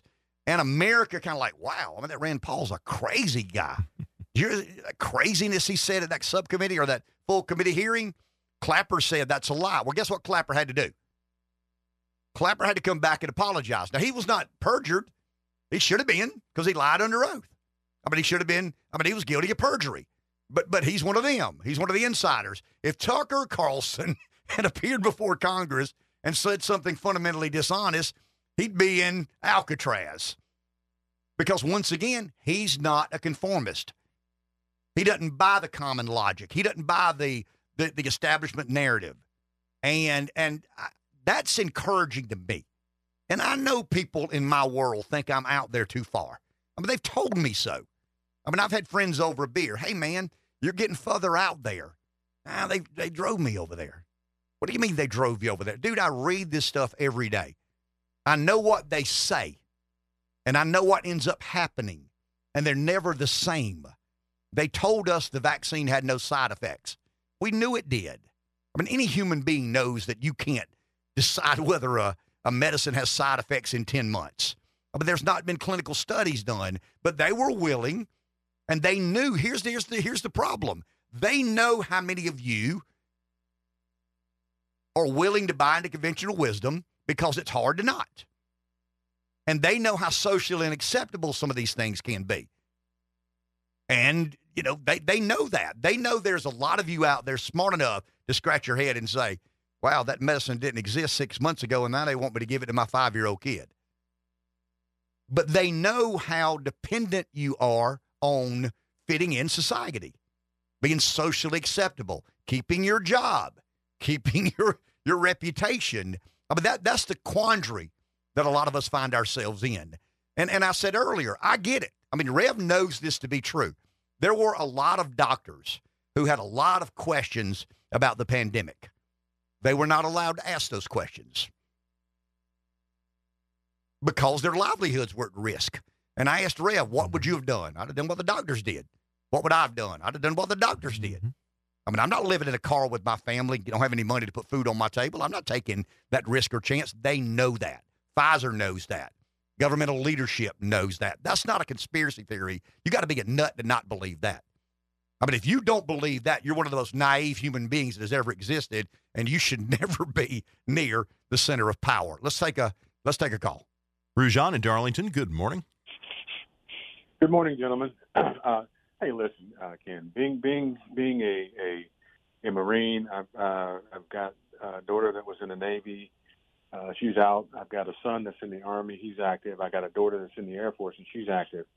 There's no way in hell that I would want to say yes. Send them to the Polish border uh, to uh, to uh, uh, Ukraine to fight. That's ridiculous. I'm not putting up with it. And the one thing that I do know, being being in the Marine Corps, and that is, there's no better person to screw up a war than a politician. Politicians have been the reason why American America lost in Vietnam. Uh, they're the reason why we had such a problem in Afghanistan. They're the reason why we had a problem in Iraq. You know, uh, war is hell, and the Marine, any Marine will tell you, our job is to go in there and kill people and break things. And when we can't kill people and break things, and we, when they try to put us on humanitarian missions, all because of quote unquote politics, it screws things up, and and they'll get us into a war, but then they don't want us want us to do the things that we do to win the war. Uh, they want to shoot policy. They want to do do uh, get their photo ops and come out there and see the troops and do everything that they can to to bolster their person, their their their reputations and so on and so forth. Uh, I did this, I did that, I kept the truth safe. That's a bunch of bull. It's a bunch of bull. I've been I've been there. I've seen that.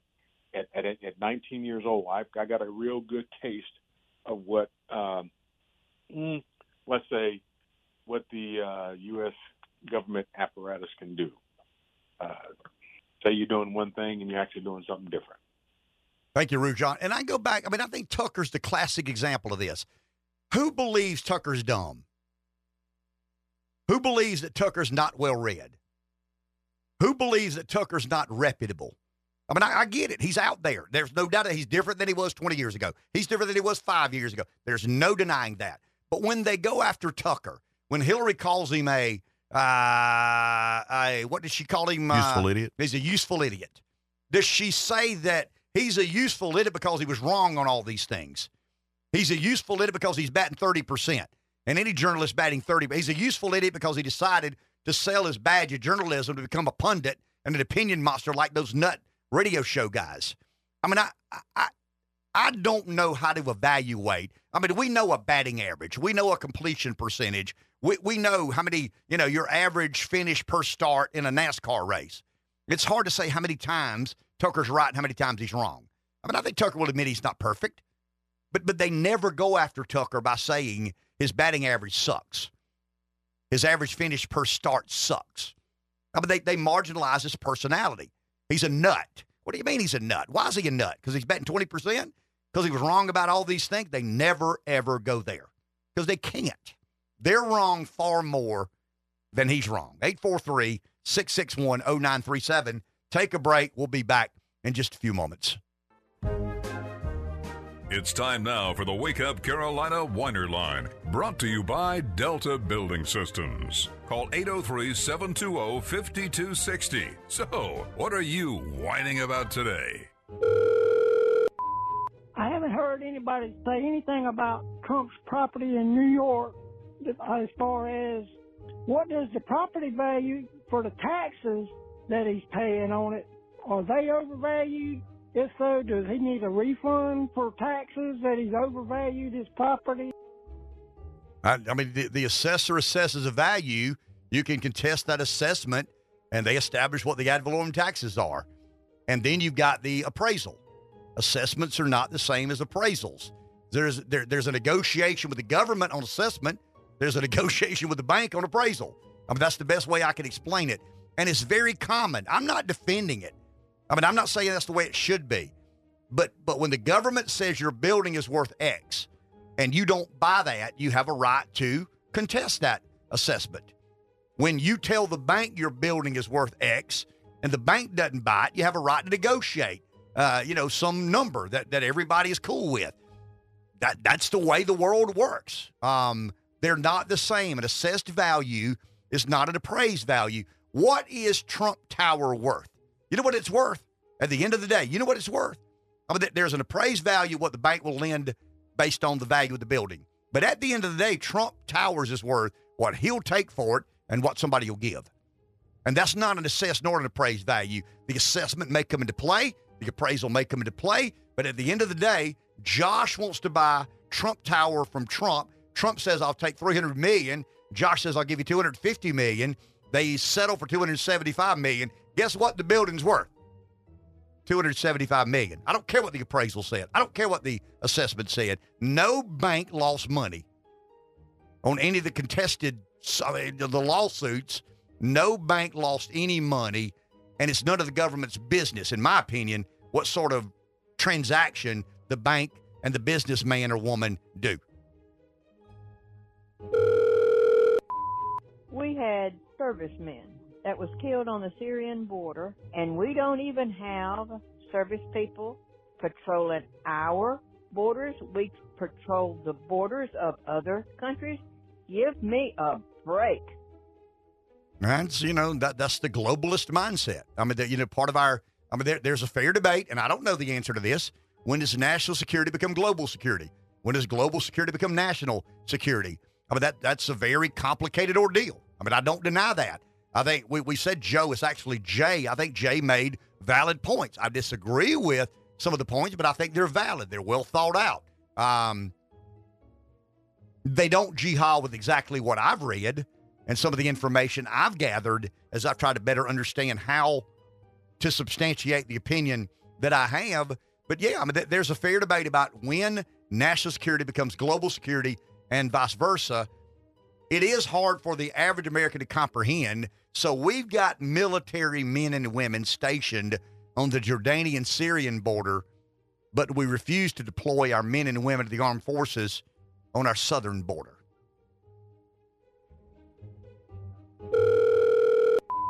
I heard that Taylor Swift endorsed Biden. Trump will never get the 13 year old vote now. yeah, I mean, you know, the Democrats want 13 year olds, 16 year olds. I think the Democrats want to lower the voting age to um, to 16 years old. The Democrats, uh, Josh wants to raise it to 25, and you pass a civics test, and you have raised two kids, you know, and you paid off your student debt, and you served two years in the army. Josh wants about a million people a year deciding the president, right, Josh? That may be too many. That that's right. Half and a million. Thirty-five. Yeah, you, you got about nine checks and nine boxes you got to put in before Josh says, and he'll send somebody to check out whether you're telling the truth or not on about six of those nine. We'll give you one.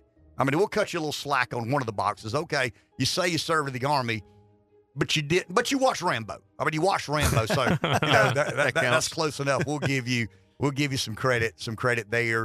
Um, I mean, Taylor Swift doesn't bother me at all.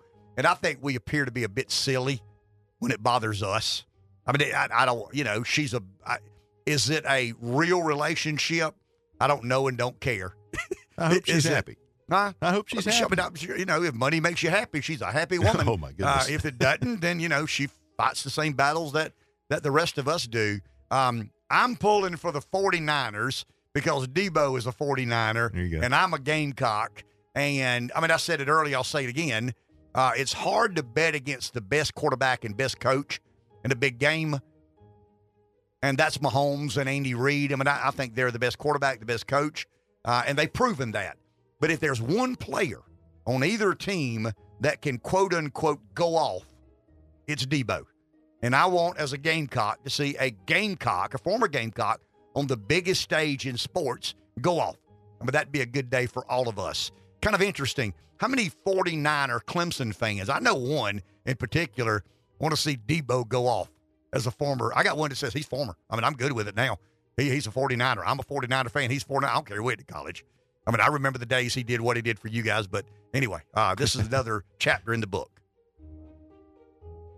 You've been listening to the Wake Up Carolina Whiner Line, brought to you by Delta Building Systems. You got something you want to whine about? Call anytime 803 720 5260. It's the official and the original Wake Up Carolina. Remember the time that we had a, a a scholarly articulation of Russia and Ukraine. And Dr. Bolt helped us uh, with Francis Marion University. Had somebody in Eastern Europe, kind of an expert in Eastern Europe. Some of the um some of the unknowns, some of the things that the media tells us that aren't quite true. Some of the things that we suspect that may not be quite true. I think we should try to do that again. I mean, I think there's a lot of Yeah. interest in that part of the world. Um, you know, there is for the government to request sixty billion dollars in a border security bill, and and I, I'm telling you, man, I feel for Lankford. I mean, I do. They kind of hung him out to dry, they, didn't they, they? they did the guy dirty. I mean, he, uh, you know, and McConnell gave him an assignment that was ultimately going to fail. I mean, it's just it was never going to get out of the house.